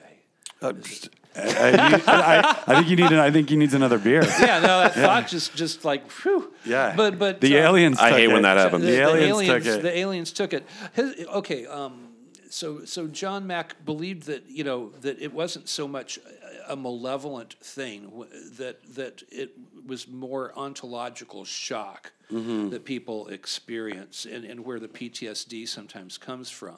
Because what, what it is, when you find out that this is real, it just pulls the rug of your concept of reality right out from under you. you Mm-hmm. know? But what I what it's really done for me, um, after being just in, in such close confines with this phenomena for five years, and and I'm always working with this. I mean, I can be, you know, I'm a musician and I can be doing a gig or something, and Lord, you know, next thing I'll find out, you know, the sound man is coming up and saying. Is that a MUFON pin? It's like, yeah. It's mm-hmm. like, uh-huh. and he starts talking about his alien abductions. I mean, Wow. uh, this is the guy that the, the engineer from the studio started the, the same thing, you know. And and you meet these people, and, and you know that you were supposed to be there. Yeah. And and I take it very seriously. I do feel like I'm like a social worker for these people that are that are confused about it or or are horrified. Well, you Yeah, are. right, yeah, I mean, totally, you for you are sure. actually. and and you got Yo, you're absolutely- absolutely what, what it There's is. got to be compassion. Because think about that woman that was cry- well, really breaking down. Yeah. and yeah. But by the way, Earl, even if they aren't, uh, even if it is a figment of their imagination, it, whether it's real or whether it's not real, you do provide that role of Yes. social worker uh, as an outlet for them to whatever they're dealing with. They have an outlet through you to sort of vent and Yes. and get some closure in their own mind. Because even if you can be like, listen, according to my experience, what you're experiencing, it's not a UFO, and then that can sort of help them, you know, clear that up. I try to be nice to people about it, and, and, and what what I'll usually say to people, I'm not going to go and bash them unless they were trying to pull an intentional hoax. I had a, a guy who had you know like a hundred people on a mountaintop looking at balloons that he had a friend send up with his airplane, you know, and, and and they're sure that they're UFOs. And I, could, I I actually spied on them a little bit. You know, I, I got a case from somebody put in to us. Now, if it's a CMS case, that's the computer management system, right? Mm-hmm. That's when I have to put my investigator hat on, and that's where I'm trying to debunk stuff. And, mm-hmm. and I have to be a skeptic there. Because if I'm not a skeptic with those cases, I know somebody else is going to be, and Right. I'm going to look really stupid. Yeah. So those are the cases where I have to go in there and try to tear it apart. And if it's still standing, we've got a UFO, boys. Mm-hmm. With the uh, experience research team, it's very different from that. I'm, I'm not going to I'm I'm not going to judge people. I've heard some crazy, wild, wild, crazy stories. You know, people that are having intimate relationships with their extraterrestrials.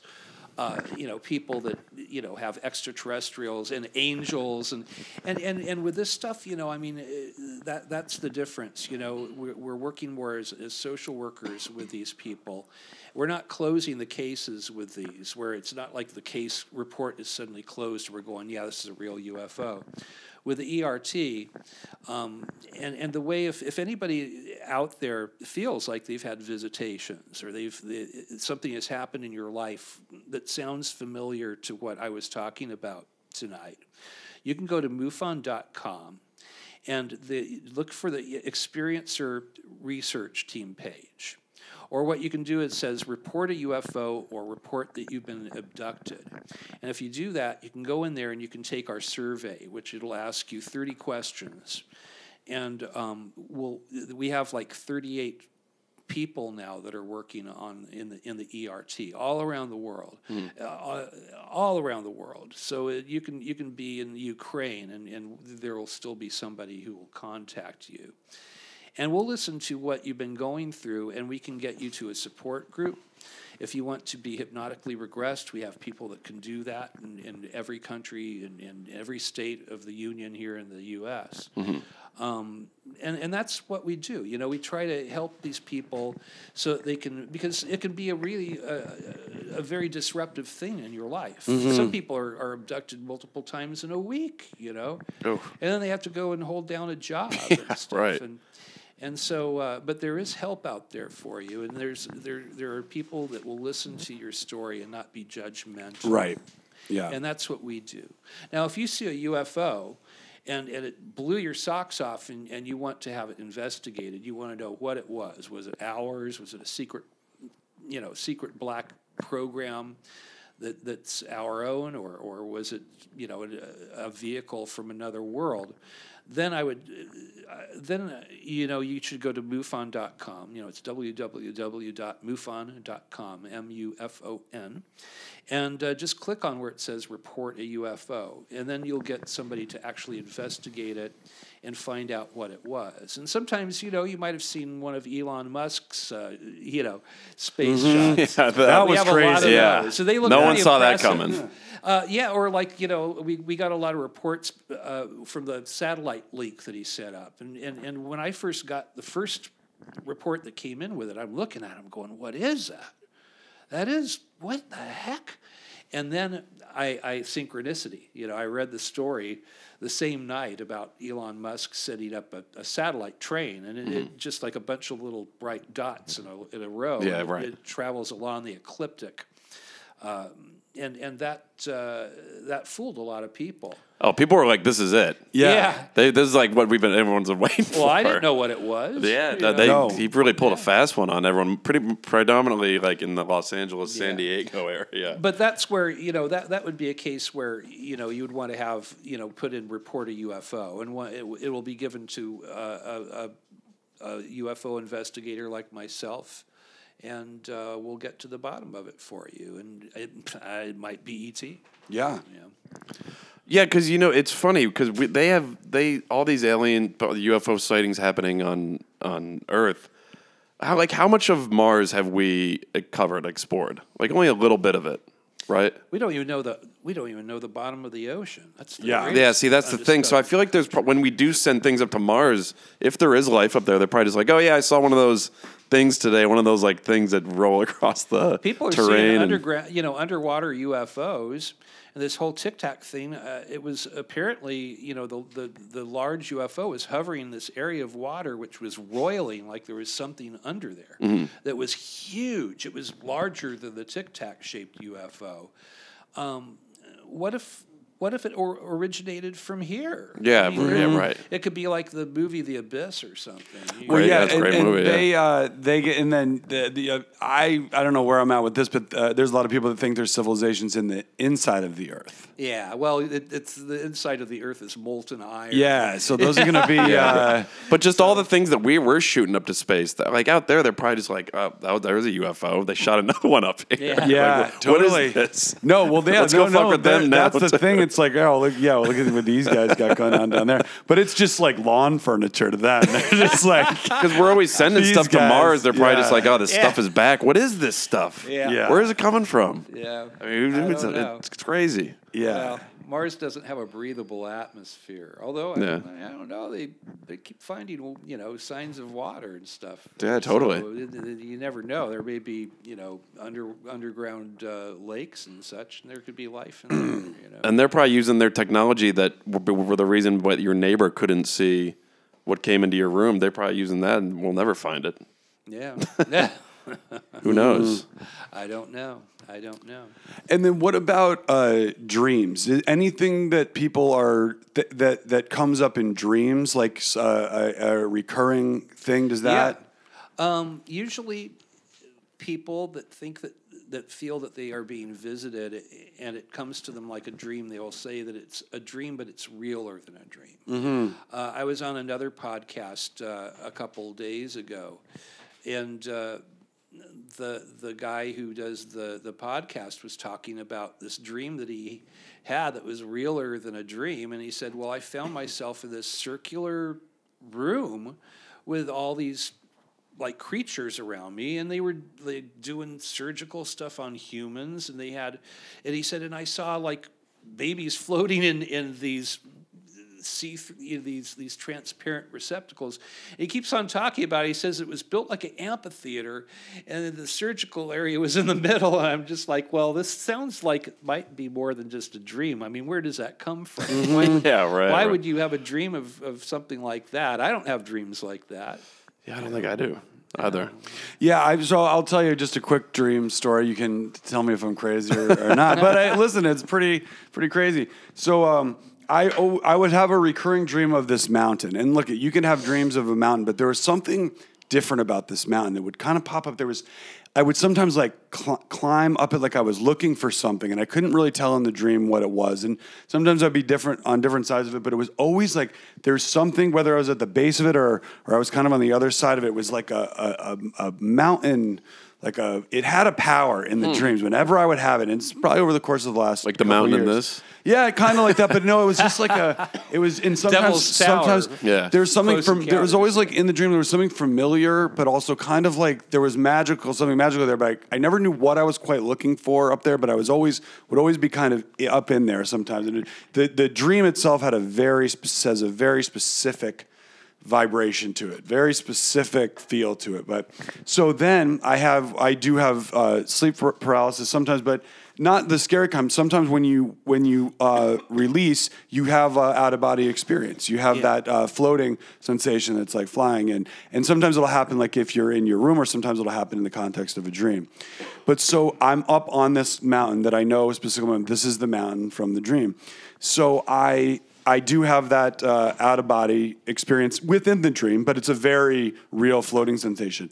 And when I rise up to the top above the mountain for the first time, I'm up in the air. I'm looking down over a city that I could never make up in my wildest imagination. It's like crystalline and like it's it it's part old, like ancient, like an ancient medieval city, but it's it's like shrouded with these like magical crystals. I mean, it's it's like you I couldn't even, and it was so the detail was so precise. Like it, I couldn't just in a split second have like uh, do this. And then a couple days later, I'm I'm I'm looking I'm watching uh, a thing about Mount Shasta. And uh, I I have my whole body went numb. I that's the mountain from my dream. Okay, yeah. right, and then and then the documentary that I start watching talks about that there's an interdimensional city of Lemuria that exists floating above Mount Wait, Shasta. where's Mount Shasta? It's That's up in Northern yeah, California, right, right. and that it's the the the this inter this uh, Lemuria, which is some people think it's an ancient civilization that's that's now underground there, but other people think it exists in an alternate dimension. But that is the location of Lemuria, and and then you look up when you look up pictures of Lemuria, that is whether it's an artist rendering or however they go. Like that was the fucking thing I saw in my dream. Mount Shasta. I mean, So, and I knew nothing about Shasta. Phenomenology around. I knew nothing about How Mount weird, Shasta, and that all that stuff. You've never, like, out. looked it up for- never looked it up until. I mean, I, I think I had a vague idea of it, maybe from the soda Shasta, but I never knew that there was a, a community and that and that there were th- this idea of uh, of a of a civilization that exists in a, a fantasy civilization. I'm working on a case right now of a mm. woman who had her first alien encounter near Mount Shasta. Mm-hmm. She had missing time with her friend. Yeah. They both had like two hours of missing time, and it was right outside of Mount Shasta. They could see the mountain. And Yeah. There, there's a lot of weird stories around that area. Yeah. And I tend to like to think that there's areas in the world where there's a thinning, you know, like a thinning Of the veil of, the to veil, another dimension. yeah. where where you can get through to to places, and and uh, so it, it would make sense. Mm-hmm. You know, I mean, and apparently there's heavy ley lines in that area. You know, where there's earth energies, and that that stuff seems to all congeal. It's like a Sedona type Places. Uh, Yeah, it place. is, exactly. But uh, and, and a, lot of a lot of channelers. There's well, there's Peter Mount Shasta. Uh, he's a writer who claims to have. Uh, he's got these transmissions that he gets from angels and stuff there. And then there's a woman, uh, Kaya Ray. Ray, I think she's she had a. She was just up in her cabin, and then Sure. she wasn't a writer. She was just like this woman, and then all of a sudden she's writing volumes Yeah. of like these transmissions. That's wild up at stuff. Shasta. So And, you know, I mean, that I'm was pretty crazy. I was like, what the? yeah. fu-" And and by the way, I mean, who who knows? It's just one of the. the why I was asking about the dream is where you know something. I'm like, how was I able to just in a split second in a dream? First of all, have that. Right, floating up sensation, and then and then I'm looking at the city, and like it's almost like I could see every detail of every building, like it was real. you uh-huh. And the crazy Like, thing about my mind just comes up with that in a split second. Well, the crazy thing about, I mean, the mm. human mind is Yeah. that you could have just seen like a sign. Or you could have seen someone at like you could have been at a friend's house and they had a book with Mount. There was a picture of Mount Shasta, Yeah, and just you briefly thing. saw it as you were just and then. But that Yeah. is in your mind and it'll always be in there. But that mountain in the re- my recurring dreams of this mountain, there's it was like a something. There was something about it that I could never in the dream quite figure out why I was so compelled to always like go Mm-hmm. up, and I was like always looking for something there. Um, anyways, I you thought know, that, there you many as many neurons in, in the cerebral cortex as there are stars in the galaxy. Yeah. yeah, right. and and you have to wonder if um, you know there's some correlation there, and maybe you know, I mean, we were talking earlier about the universe possibly being an intelligent entity, and I I, I keep on gravitating that way more and more. Mm-hmm. And uh, then maybe our the human mind is sort of an analogy to that, you know yeah. but uh, but yeah, you know, I mean, the, the human mind is is uh, we're certainly not tapping all of our abilities in there. That's for sure. Oh know. no. Yeah, for, yeah. But so when you say missing time, are you saying like someone was like, "Oh, I was making cooking eggs and then I was walking my dog and I don't know how I got from cooking eggs Yeah. to walking my dog." I there's one uh, there's one woman that I work with in the ERT, um, Denise Stoner. I can mention her name because she's written a book about it with my boss uh, Kathy Marden. Um, where she and her husband were taking, uh, they, they were on vacation and they were going to a, a family reunion, is what it was. And they wind up seeing a UFO, it's flying over their RV. And their, their RV was literally taken up into a UFO, and these guys had, had hours of missing time. Um, when they came to, they were driving down the road, um, and they were uh, they were where they were, almost to where the reunion was. Uh-huh. But the problem is, is that the odometer, they set the odometer at the beginning. Well, the, the miles that they went didn't show up on the odometer. So they had missing time. The odometer showed that they, they hadn't traveled Right. anywhere, but they were taken up. And, and when the, you know, when our visitors were finished with whatever they were doing with them, they were apparently dropped back down, you Ah. know. Um, That's what an awful place to come to. Driving. know, yeah, yeah. Oh, I know, but and, and it's not and it's not unusual. You know, I I, I have a friend, uh, Dr. Irena Scott, and she worked for the DIA. She worked at Wright Patterson Air Force Base. Uh, you know, she she uh, is a, a PhD, and uh, she had, she and her sister had a similar thing where they saw a UFO. They could see like windows on this thing and uh, they had an encounter with what was maybe a, a man in black or something comparable to where he, he confronted them he, he, he drove them off the road and, and confronted them but she uh, she wanted to get a photograph of this UFO. You know, she said, "Well, I could get a photo of the inside of a UFO if we could blow it up." Uh-huh. You know, she's thinking scientifically. She goes running up this mountainside, and then suddenly there there was this period of time where she she finds herself standing there. The UFO is way way off in the distance, suddenly. And all this, you know, is is like I forget, maybe like twenty or thirty minutes had, had gone by, and she didn't know what had happened to that period of time. Oh, okay, got it. And that goes hand in hand with this phenomenon as well. Got it. Um, I talk with a lot of people that have missing time, and uh, That would be really creepy. yeah. Missing time. I, I don't want Yeah. to experience missing time, Well, you especially know- if you come to and you're driving. It's like I oh, mean, the what- memory is in there. The question is, is do you want to go in there and My twenty, Yeah. my my twenties are. Uh, yeah, right, right. Well, that's a different. That's a di- It gotta be. These guys didn't do LSD or smoke anything. So they funny, take yeah. their RV, and then, then if they were ever like abducted again, the next time they go up, the, the aliens just took the RV and they like recreated an RV. They're like, I was in the ship, it looked exactly like an RV. They were like so blown away by these things recreate RVs. Speaking of RVs, this thing So came funny. up on. What is your favorite uh, movie about uh, aliens? Probably UFOs? this one. This I one, yeah. Close Encounters. I mean, it's like the Godfather of Yeah. UFO. Yeah, we watched The Fourth Kind this weekend. I was up in Oh, Chicago. oh my god! Have you seen that? The Fourth That movie's Kind. Terrifying. haven't seen. You know, it I, like it, it. You know, it, it didn't get very good reviews, but I just read um, a couple articles that have have gone back. People that have gone back to revisit the movie, and that it really is kind of an underrated horror movie. It's one of these ones that good. um, they use found footage, but it's oh yeah, it's yeah. but No, it's I know. not real. A it's fr- uh, friend of mine. Yeah, yeah. No, I know who did that. Yeah, and but it's like they also cast this woman that looked like Bernadette Peters on meth to be the woman. Oh, from yeah. the, from That the, was eerie. And, that- and that Milla Jovovich Yeah. plays the actual Yeah, right. version, or she plays the dramatized version mixed in with the the what is supposed to be documentary footage, which is Yeah. also kind of fake. But um, I don't know. I, it's it's um, That's a good movie. It is. It's a I creepy liked movie. it. Yeah. Um, Yeah, I think I may have started watching. I mean, it, it kind of come, it, it's gotten to the point where I'm so busy with what I'm doing, and I- and I'm still working as a nurse. You know, I do 12 hour shifts, Ah. and and then uh, somewhere around in in that I, I have to make all my phone calls and do interviews and go on site if the, it's a really good one. I'm going to want to go there and take theodolite photos of, you know, where they saw the craft and and there there's no time left to see movies about UFOs. It, it's kind of like even reading books now. I mean, I,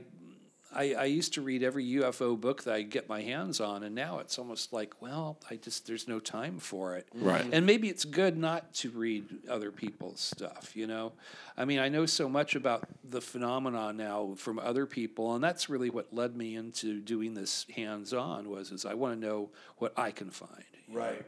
And anybody can do that. You guys, if you want to become field investigators or anybody listening to this, again, you can go to MUFON and it'll say become a MUFON field investigator. You can click on the button and you'll get mentored.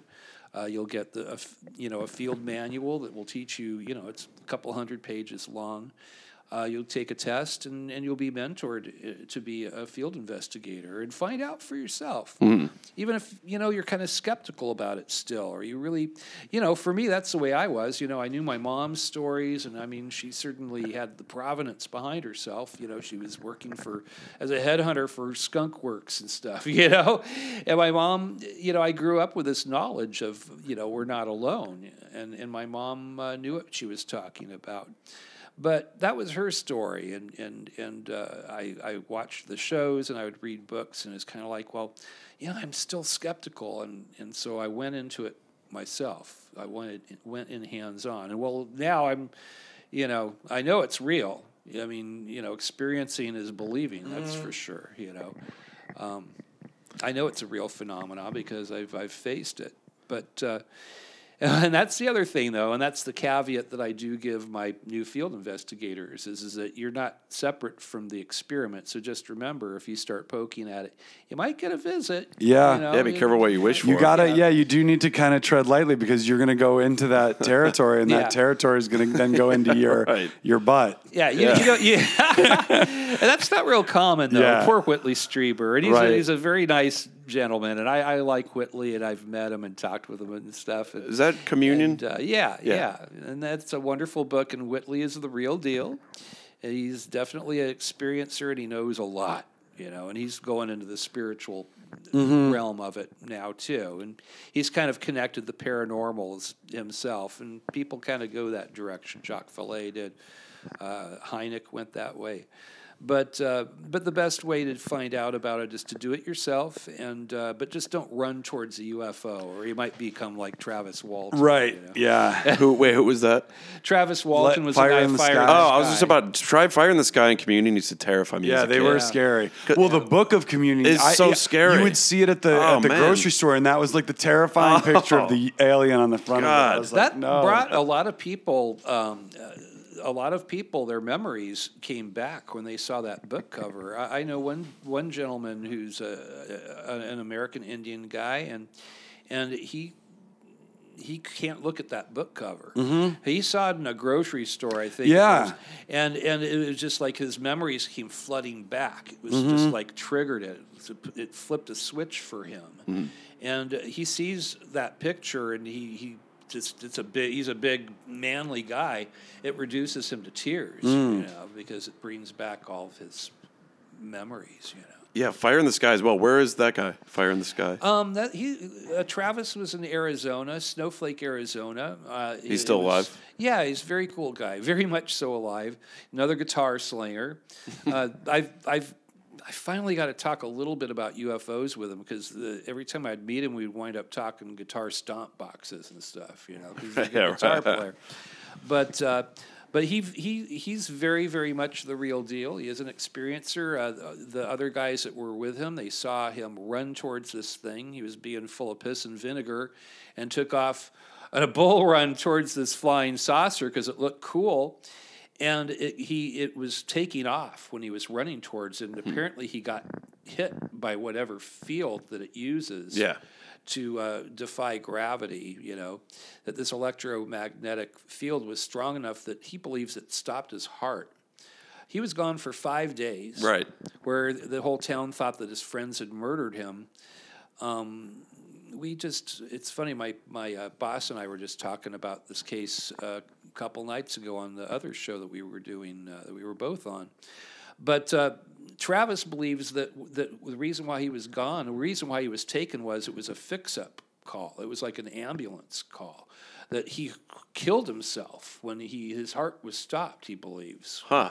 When he hit this, it threw him way up in the air. His friends saw it. They thought he was dead. That's Right. why they got the hell out of there. You know, they thought they were next. But it was an accident. You know, he just ran towards this thing. And as memories came back for him, it, it's, it seemed that it was a thing of benevolence that they took him. He thinks that they did a repair job on him. And the Ah. guy has not been sick once since this happened. Really? Wow. Back in the early 1970s. He hasn't had a cold. He hasn't had a, a flu bug. He hasn't had not, not one illness. We need to get more of these aliens Wow. down here to, Yeah, to really. for for healthcare. Yeah, talk about talk about Edgar Cayce. Yeah. I, I know, I know. We, we you know, we, big pharma might go out of business then, which would be a good thing. But Yeah. Wow, no, he's it never is. been It sick. is one of those things. It's like, yeah. those Edgar Cayce guys, and they he hailed a bunch of people. It's it's too bad they don't have more of that. Like, Yeah, just- really. It's always these isolated things. I gotta well, go back and watch there's that a movie. lot of uh, accounts of people that are healed by their ETs. yeah. you know, and they're documented, and they'll go back to the. There was one guy uh, that Kathleen was talking about where he had leukemia, and he had like the big, giant swelling on the side of his neck, and they were giving him months to live. And his uh, he his E- he was also an experiencer. Well, his ETs came, and they healed him. He went back to the doctor, and his neck was back to normal, and they, they didn't find a single trace of cancer in his body. Um, but other people, you know, uh, they they don't get that. Uh, they they don't get that from from their visitors. Yeah. So, but uh, but it is possible, and, and it, it's out there. It's, it's just a, a a very strange, manifold uh, phenomena. And I feel like we're just dipping our toe into the waters. We we don't know. We think that we're seeing the whole thing, but it's Oh, just no. the very This- top of, of, of Yeah. the iceberg. Right. Uh, this thing runs deep. It's it's probably been here before we were here, and and it's uh, and it's a personal phenomenon. And the conversation about what it is or where it comes from is never going to end. It No. It's like an gonna end. endless conversation. It may come from some some place that we don't even have the the means to understand. Right. I, I, I'm, I'm, you know, very good friends with uh, Dr. Hynek from Blue Book with his son Paul Hynek, and uh, i- i- he describes us as, as the little ants that are trying to describe the little ants at the roadside trying to describe the Empire State Building, or, you know, I mean, we we. Uh, Maybe don't even have the Well, capacity to understand. Not to get to, for and apologies to everyone that just took that ate a pop brownie before listening to this, but if you really think about that, a little ant. I mean, that's a whole reality. Yeah. And the, and u- us looking up at us, I mean, must just be like. Oh, I don't know yeah, if they right, have the right, brains to really process that, but we don't know what these, you know, what anybody can process. It's just like, you know, or dragonflies like going around. It's like they're just like with their limited intelligence trying to Yeah, think totally. about what we have, and we are probably less than ants to some other. Yeah, of course, thing, you for know? sure. So yeah, I'm sure. You know. Yeah. Well, No, you know, totally. it's crazy. Maybe, hopefully, it's sort of maybe the Hindu idea of it being a big circle and all life being sacred is is, is true, and that Yeah, I actually- that spark yeah. of life. It's important. yeah. But I mean, yeah, it's part just, of the whole. you know. Yeah, yeah, and how the different intelligences, you know, uh, connect with each other. Because look at, I mean, ants are pretty organized. So Oh, that's yeah. not they're They not dummies. organized. No, dude. they are. They're not dummies. Yeah. And, you know, uh, birds all flying together. I mean, they're using a, a sensory Yeah. uh, We don't technology that we don't understand at all. That a hundred, Well, uh, a especially the- thousand yeah, the- birds, the the, way way they, they can do, yeah, move like all like that in perfect sync. They're definitely all And then when they fly in a using V. the one the one sort of mentality that they're Right. You know, Well, people get messages sometimes when they're when they're taken or when they're visited, and and one of those is that that, that there's a lot of concern for the human race that we're not progressing, that we we're progressing technologically, but our spiritual selves are s- are still, you know, we're still warring with each other, and and you know what? When things ramped up with the phenomena was when we dropped. When, when the Enola Gay went and dropped the, the bomb, uh, that that's you know when it started ramping up. I mean, I don't think that it's any mystery that that Roswell was where this thing crashed because that Roswell airfield is where they sent the Enola Gay from. I mean, the the bombers, the, the B seven or the B fifty twos that bombed Japan, that's where they originated from. Uh, so you know, but there's a lot of concern apparently about about us playing with with matches. And you know, it's it is interesting. The one sort of ray of hope that you're starting to see is, uh, and it gets shrouded in a lot of the negative things that are happening, is a way more uh, consciousness awareness of environmental and animal. Uh, People hear cruelty, especially in the food in the, in the food industry and in uh, environmental. Yeah, Yes, people people get messages about the environment. They get messages about cruelty to people or animals. The whole, Yeah. you know, it just uh, there seems to be kind of a disgust with with how we're just spinning our wheels the same way that we've been spinning our wheels since we were you know barbarians. Um, and and here we are. You know, we have now we have the capability to to. Uh, I, I mean, I think that when we you know, when, when we blow up a nuke, that maybe it actually affects our, our visitors. Maybe that's why it ramped up, because uh, there may be an interdimensional thing that that that, that who knows? You, you you may blow up a, a nuclear bomb in the middle of the desert, but in the next dimension over, that might be their New York City. Right. So, but for whatever reason, that seems to have ramped it up, ramped up the visits. You know, there were visits that go way back in history. Even you know Christopher Columbus saw a UFO. You know, when he was going to the New World. Uh, it goes way, way back to thousands of years ago.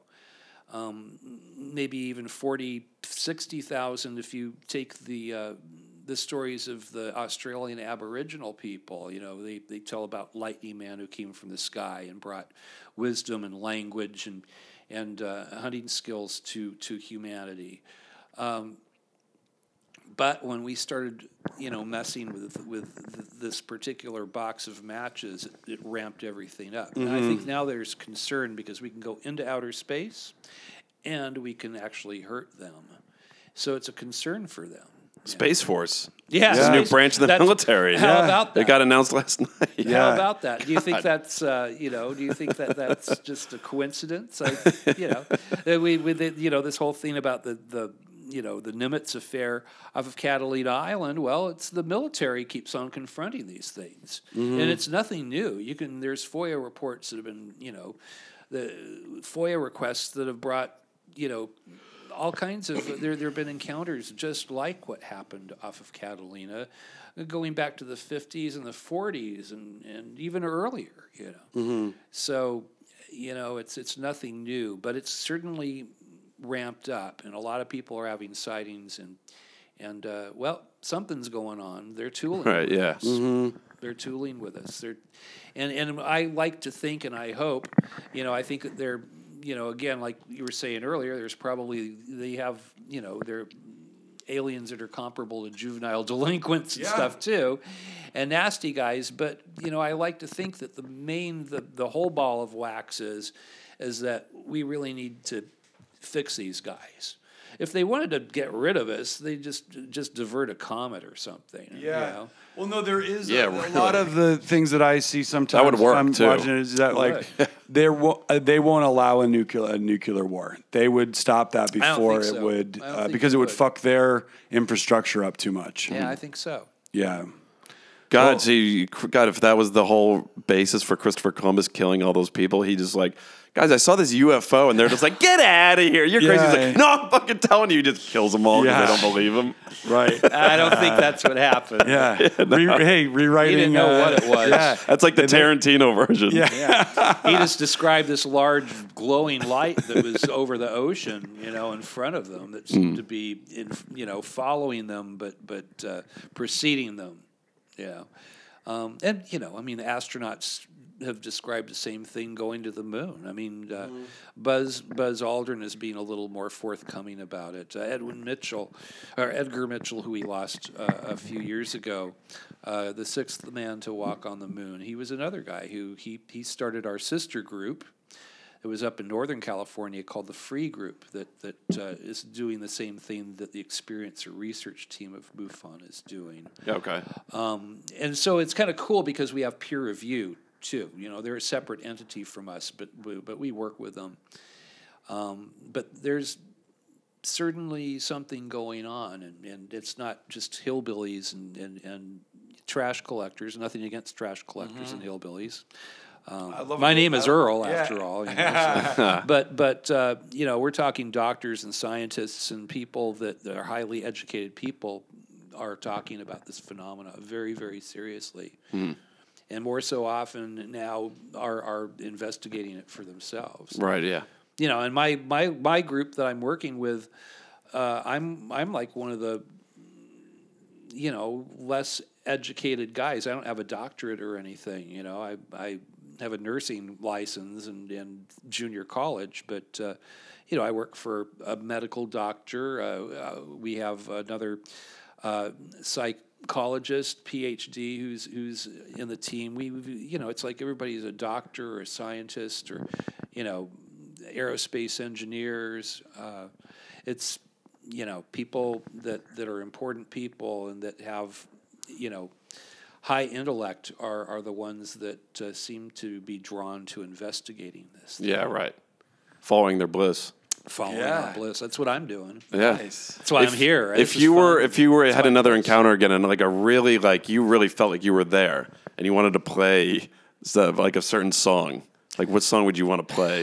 like, so what song would you want to shoot out to space? Chris Squire, Fish Oh Out of Water. Oh, that's Yeah. a good one. Yeah, Starship Trooper Yeah. by Bruce yes, Cockburn. maybe Bruce Cockburn. Maybe the Beatles. Uh, you know, I am the Walrus. Goo Goo Gachoo. John Lennon saw a UFO. when he was living in New York. Oh, really? He saw it fly. It was a flying saucer. It was all lit up and spinning around. It was going between the buildings, and he was. Uh, it was when he was broken up with Yoko. He was living with uh, May Pang at the time. Oh yeah, and he woke up with a stone. Uh, yeah, yeah. I and- heard that too. Yeah, and he gave the stone to some one of these other occult guys that I've watched Yeah. some stuff with. But the guy now has the stone, and he Lennon had he was a hit. Uh, he was one of these spoon bender guys. Ru- Uri Geller. Uri was it? It Geller, yeah, Uri yeah, has- and has uh, Lennon Lennon Stone, hit him yeah. up to tell him the story, and he was like, "Yeah, after I had the sighting, I woke up and I had this like Yeah. polished, shiny, polished." Whoa. stone." Chris So Squire he gave it to Uri saw Geller. his UFO, and uh, it seems like they like artists and musicians. Well, for some reason. that is No, that's the no, thing. I mean, I'm, well, if they if they could hear music, I,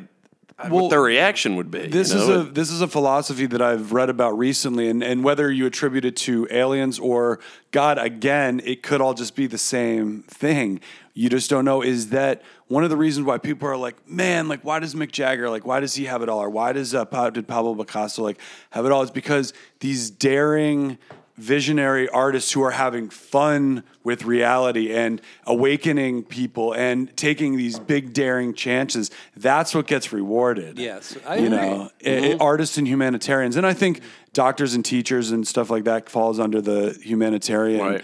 uh, banner and those people they're not really in it for money as much so but like academics that are really sort of pushing the boundaries of people's understanding of whether it's consciousness or history are the ones that are getting the prizes and getting Yeah. the adulation Yes. because you will get rewarded if you dare to dream differently. You dare to behave to, to create and have fun with with reality. And that's really what you're supposed to be doing Yes. you know is like y- you're here to like explore and play and Yes. and have a Yeah, right, right, blast, right, right. You're you either a producer or a consumer. yeah And there was a, there was a, a bumper sticker that I, I don't see it anymore, but it was a good one. It said, "The meek shall inherit the earth; the rest of us will go to the stars." right yeah Ah. And yeah I like that.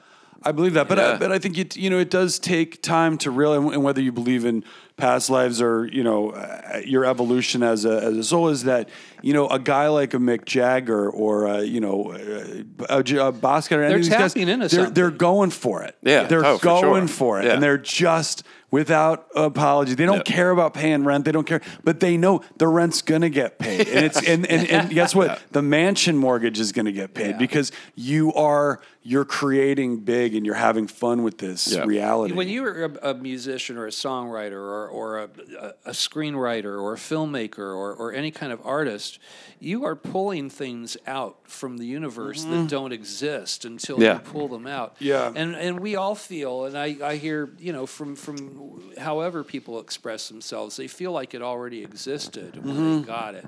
You know, it's like the sculptor who who chisels away everything that doesn't look like a horse. The horse is in that rock. Yeah. You know?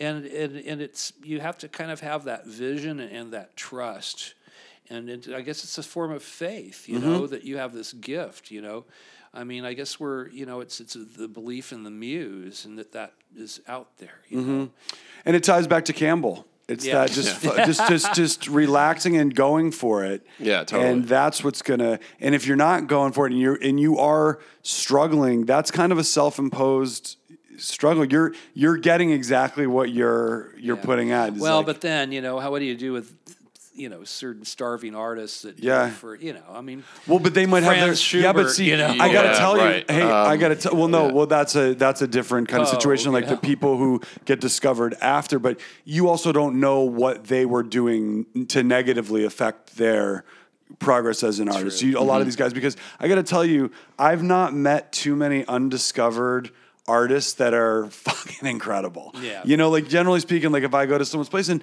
you know the, the guy's like, I'm, I'm just I don't know why it's not working with my with my music. I don't know why it's not working with my art. I'm like, I can go down a checklist of a bunch of things and your personality and the way you deal with Yeah. things that are re- and your your your your need to fit into what uh, is is working now. And are you going after it for the wrong commercially. reasons? No, that's the thing. and Um, like uh, Edgar Allan Poe, it might have been he might have. I think you kind of can impose your own because they're tho- those kind of stories of like they're they're few and far between for the greats. You know, I mean, listen, there's a uh, it's it's not everyone, but like a lot of these guys, like. Um, I don't know, or like the uh, uh, uh, Cobains and the uh, Morrisons and the uh, the Jimi Hendrix of the world. I mean, these were heavily abusive Basquiats. They were so they were daring and visionary on the one hand, and they were also very destructive. There's that trick. I mean, you you and that does seem to walk in tandem with creativity, Mm-hmm. and you do have to learn how to kind of keep your lions at bay. Yeah, You know, totally.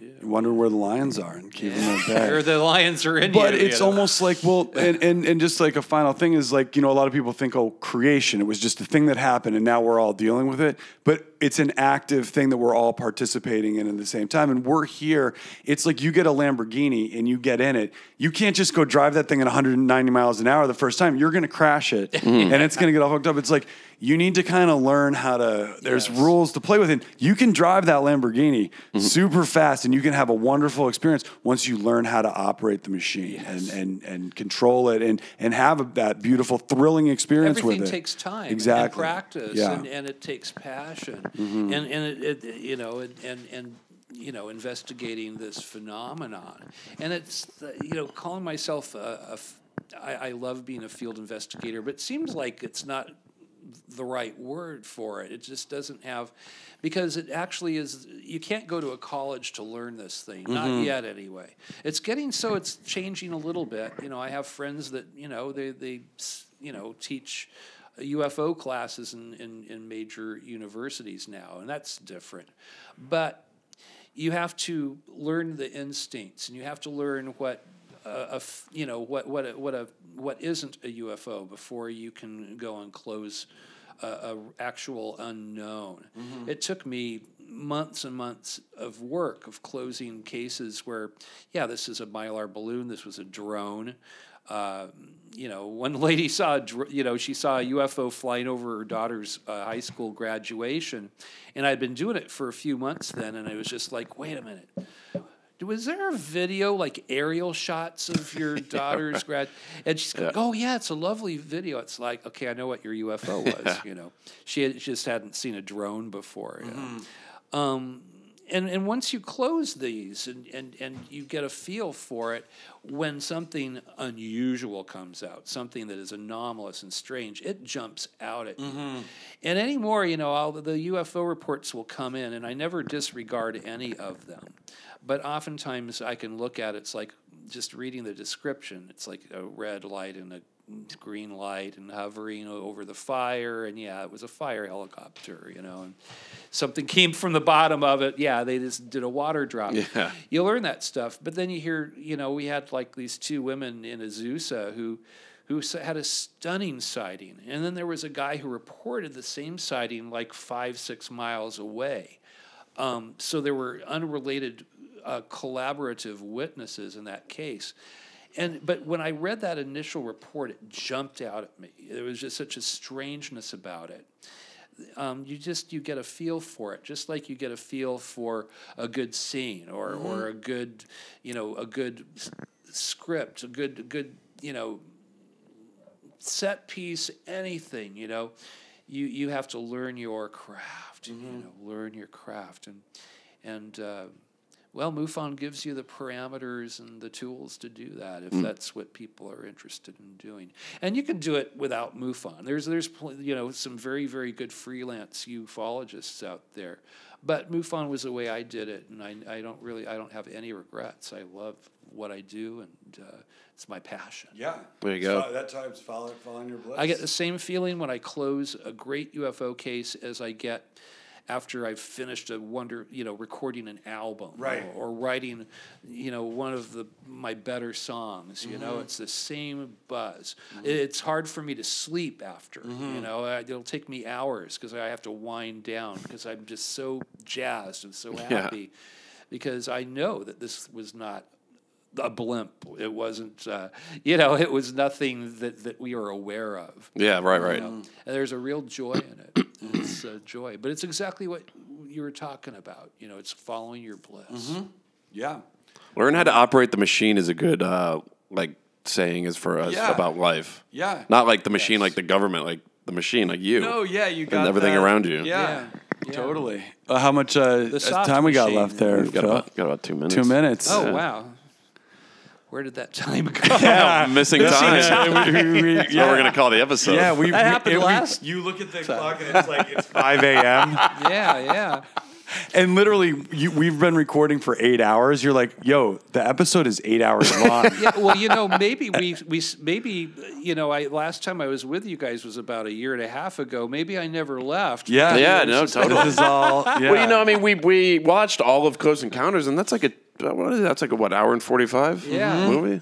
What a wonderful synchronicity that that would be playing. It was perfect. Yeah. I was just uh, well, there you go. Yeah. The next time you come on, if joy. hopefully Fire in the Sky will be on. or yeah, the fourth kind. Yeah, absolutely, you guys. nice. Uh, Well, thank you for having me again. Oh, it's Oh, good to have you back. because I uh, it's fun and uh, oh yeah, you we're gonna have you every year. Oh, for Okay, sure. cool. Yeah. yeah, absolutely. Yeah, I think you're the one person that we have on that is just that we like is doing something interesting that we talk about.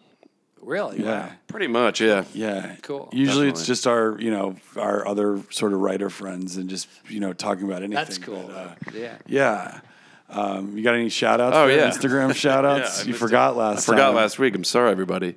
Uh, hey, shout out to uh, Botanica Wild. Oh, yeah. She's Karina. follow- she follows her bliss with the music. She really does. Yeah. Uh, shout out to her. Hey, shout out to uh, Misty Magnus. Okay, shout out. Uh, f- follow her in Vegas. Hey, shout out to Joey Breakfast. Oh, shout out. I think our, he's big- like our biggest, biggest fan of the podcast, Yeah. and he was Cool. bugging me about when the uh, episode was going to come on. Uh, shout out to uh, hey Seth Crab Brundle, Yeah. been with us since the start. Yeah. Shout out. Uh, shout out to uh, Grateful Dead cover band up in Seattle. Deal go down or Deal the band. Ooh. okay. Yeah, Ooh, big I shout wanna out. them. Yeah. Oh yeah, no, they're great. They're so good. Um, Good song too. very good song. Yeah, is that an original of theirs or is that a cover? Yeah, that, that was Yep. uh, Deal- Jerry Garcia, yeah, that's right. Robert Hunter. That's song. right. Yep. Yep. Uh, shout out to um, Split Open and Meme. They're a Phish meme account. Yeah. she makes really funny stuff. Um, and uh, hey, shout out to Kelly Warren, Shout out. our out. friend in New York. Yeah. Uh, thanks, guys. You know, Deal has like one of the quintessential Robert Hunter lyrics of blending Americana with uh, with religious sort of How about uh, like that. uh, K- they said Cain slew Abel for shooting loaded dice. you know, to tie in like a, a Western Americana to a biblical thing like that to me is the essence of, of like do that Robert so Hunter. yeah, so great. Like taking some like sort of gospel kind of things, but then tying it in with more of like a, a Brown Eyed Women. Oh, that it's song, incredible. man, yeah, is just It's like a great Ameri- song. It's like American Yeah. Gothic, like Yep. a painting, but it's a song, and it just you you know the lives, and Mm-hmm. you feel the weight of those lives in that Uh, song. and by the way, synchronicity. Do you know the first rock concert uh, Joseph Campbell ever went to? Really, Grateful Dead. oh, where, where? Uh, it was in the '80s, I think, and it was the first rock concert he ever went. And he said, "This is." It was. He was like, "This is Dionysus." Uh, in oh, I did read that yeah, before. and he But done, was he much older? He yeah, he was older, but Okay. he did um he did a symposium with Garcia because Garcia was a huge uh, Joseph Campbell follower, and uh, yeah, and I don't know if he went to many other concerts. So so he the only artist, the only contemporary rock musicians that Campbell ever references and talks about is the Grateful Dead. Somehow that makes sense. You know, I wrote a Yeah. song with a friend of mine. My, you know, I was in the duo called Piper Gray, and and my uh, my partner in crime in that group, uh, David Piper, put out an album called Trail, and he put a song on there that we co-wrote together called "Do What Joseph Campbell Said." Huh. There you go. So That's, a good a. That's funny. That's I. I mean, I find you, you know, whatever you kind of find your, you know, uh, any way to find any materials about Campbell, like it's just a, like it's never ending. How did he not make his way into a Bruce Cockburn lyric? I don't know. I feel like Cockburn would be all Probably, over that. Yeah, I think so too. Cockburn likes to write his own stuff, though. I think. I guess Yeah. maybe he yeah he would hate. It's like how he didn't want to do any of the hits at uh, Yeah. the show at the El Rey. Yeah. he's like I don't want to talk about Campbell. This is my own stuff. Right. Yeah, yeah. He was in Santa Monica, I think, last year. Um, Did you go see I- him? I, saw. I saw. Yeah, I saw the last one. Mm. And now he's on his. Uh, it's like the instrumental album he just put out. Oh, really? And I don't think he's done any. I think he played. He's playing McCabe, or he played McCabe's, and I couldn't get tickets. Mhm. Yeah, that was the one. Sold out. Yeah, that was already sold out. Um, yeah, I did get to see that one. But uh, Hmm. Yeah, I didn't know about Well, that. I Bruce, love Bruce Bruce, Cockburn's what brought us all together. I I know, know. really. it was exactly. That was a great show. Yeah. Oh, oh, he's what the a best. wonderful show. He's that was best. really really good. Yeah, Yeah. big fan. A lot of people don't know about him. Yeah. No. But no. of course, Jerry Garcia did. Yeah. Mm-hmm. he covered a couple songs, or he covered. Uh, Um, when uh, a waiting on a, yeah, when a Waiting waiting for a Miracle. a Waiting for a miracle. Miracle, yeah. Yep, Jerry Garcia band used to play gorgeous. that. yeah, That song, well, and that that waiting. concept. See, that was the thing. That guy was like, he yelled out a song, and he's like, you know, no, I'm not going to play that song because I'm here to, you know, you're going to take away something from this show that you weren't expecting to get. Mm-hmm. And I, I, I certainly wanted to hear the hits, but then when he didn't do that, I got like the gift Mm-hmm. and uh, the last night of the world. I didn't know about these songs, and Yeah. Oh, he, his his advice World. his advice was so great. Yeah. it's like yeah, you want to hear the hits, but like if you if I play this, it's something you've never heard before, and you're going to take that on and Yup. the gift What's and your Watson favorite really great. Cockburn album? Is this, that's a- Ooh. It's a That's tough a one. tough one. It's I gotta be the one with Wonder Where the I like Lions the Are. one That one's I like so- the that- one that too, in- yeah. It's the just so dragon, like Dancing in the Dragon. Dancing- yeah, just it's beautiful. I mean It's beautiful. Yeah, I mean, that's the it's- thing. Stealing Fire. It's is just so wonderful. in, such an incredible sounding music. And then I mean, there you just kind of uh, the one with Tokyo Humans. Oh, Humans. uh, is, that's my other favorite, man. I, I just love that album. but so but much. there's Further the- Adventures so of Yeah, Further Adventures good. of is good. Beautiful. But there's something special about the Dragons album that's Humans? just- It's like Humans one of the good. few albums that's perfect. It's like from perfect. start Yeah. to It's end. just It the is. sound is just so you know? magical. It's like uh, and the lyrics are beautiful and the everything about it is Incandescent incredible. Blue. That song just blows me away. You know. Yep. Just, This is uh, de- is definitely his best album uh, titled "Breakfast in New Orleans, Dinner in Timbuktu." That's Yeah. a great one. That's the one with the last night of the It world is, yep. on it. Yeah, Uh, that's And a now great, how about, great how song. about uh, okay, when a tree Been in falls trouble, in a but, forest? um, what was that? Tree album? falls That's in a great album. forest. Yeah. Anybody here? Oh, big big circumstance. That's a good one Big as well. Circumstance. So he played "If a Tree Falls." So those three songs, like "The Gift," "If a Tree Falls," and "Last Night of the World," I was like, He likes. That My album. God. he Ah. plays. He plays that album a lot. He goes back to those. Songs Oh, does he? Quite a bit. Okay. Yeah. Uh, yeah. He eventually brings them back. Uh, you can kind of tell the ones that he's particularly in love with, and I think it, it's probably the ones that we kind of mentioned just Mm-hmm. now. But I mean, even like Inner City Front. I Mm-hmm. mean, that was his like Dylan Goes Electric album, and and uh, it, it was hard to listen to at first because it wasn't what I was expecting. Mm-hmm. But it was surprise. I was so surprised by it, and there's just this intrinsic beauty that just you know that only Cockburn really could do. There's nobody else like him. Mm-hmm. You know, he's like Joni Mitchell or Dylan or any Yeah. of those geniuses. You know. Um, oh Lord, he's just Yeah, "Well, the he's so bridge, great. channel 32 on Sirius XM. They play "Wonder Where the Lions Are" all the time." Oh, Yep. Well, that's like that that was his closest thing to like a mainstream hit because Mm-hmm. he, he was on Saturday Night Live and he played that. Yeah. Yeah. Um, yeah, I was on AM radio back in the day. Yeah, that's crazy. But when you go and then when you discover him, it's like you're like, Yeah. where has this been know, hiding? great. Yeah. so great.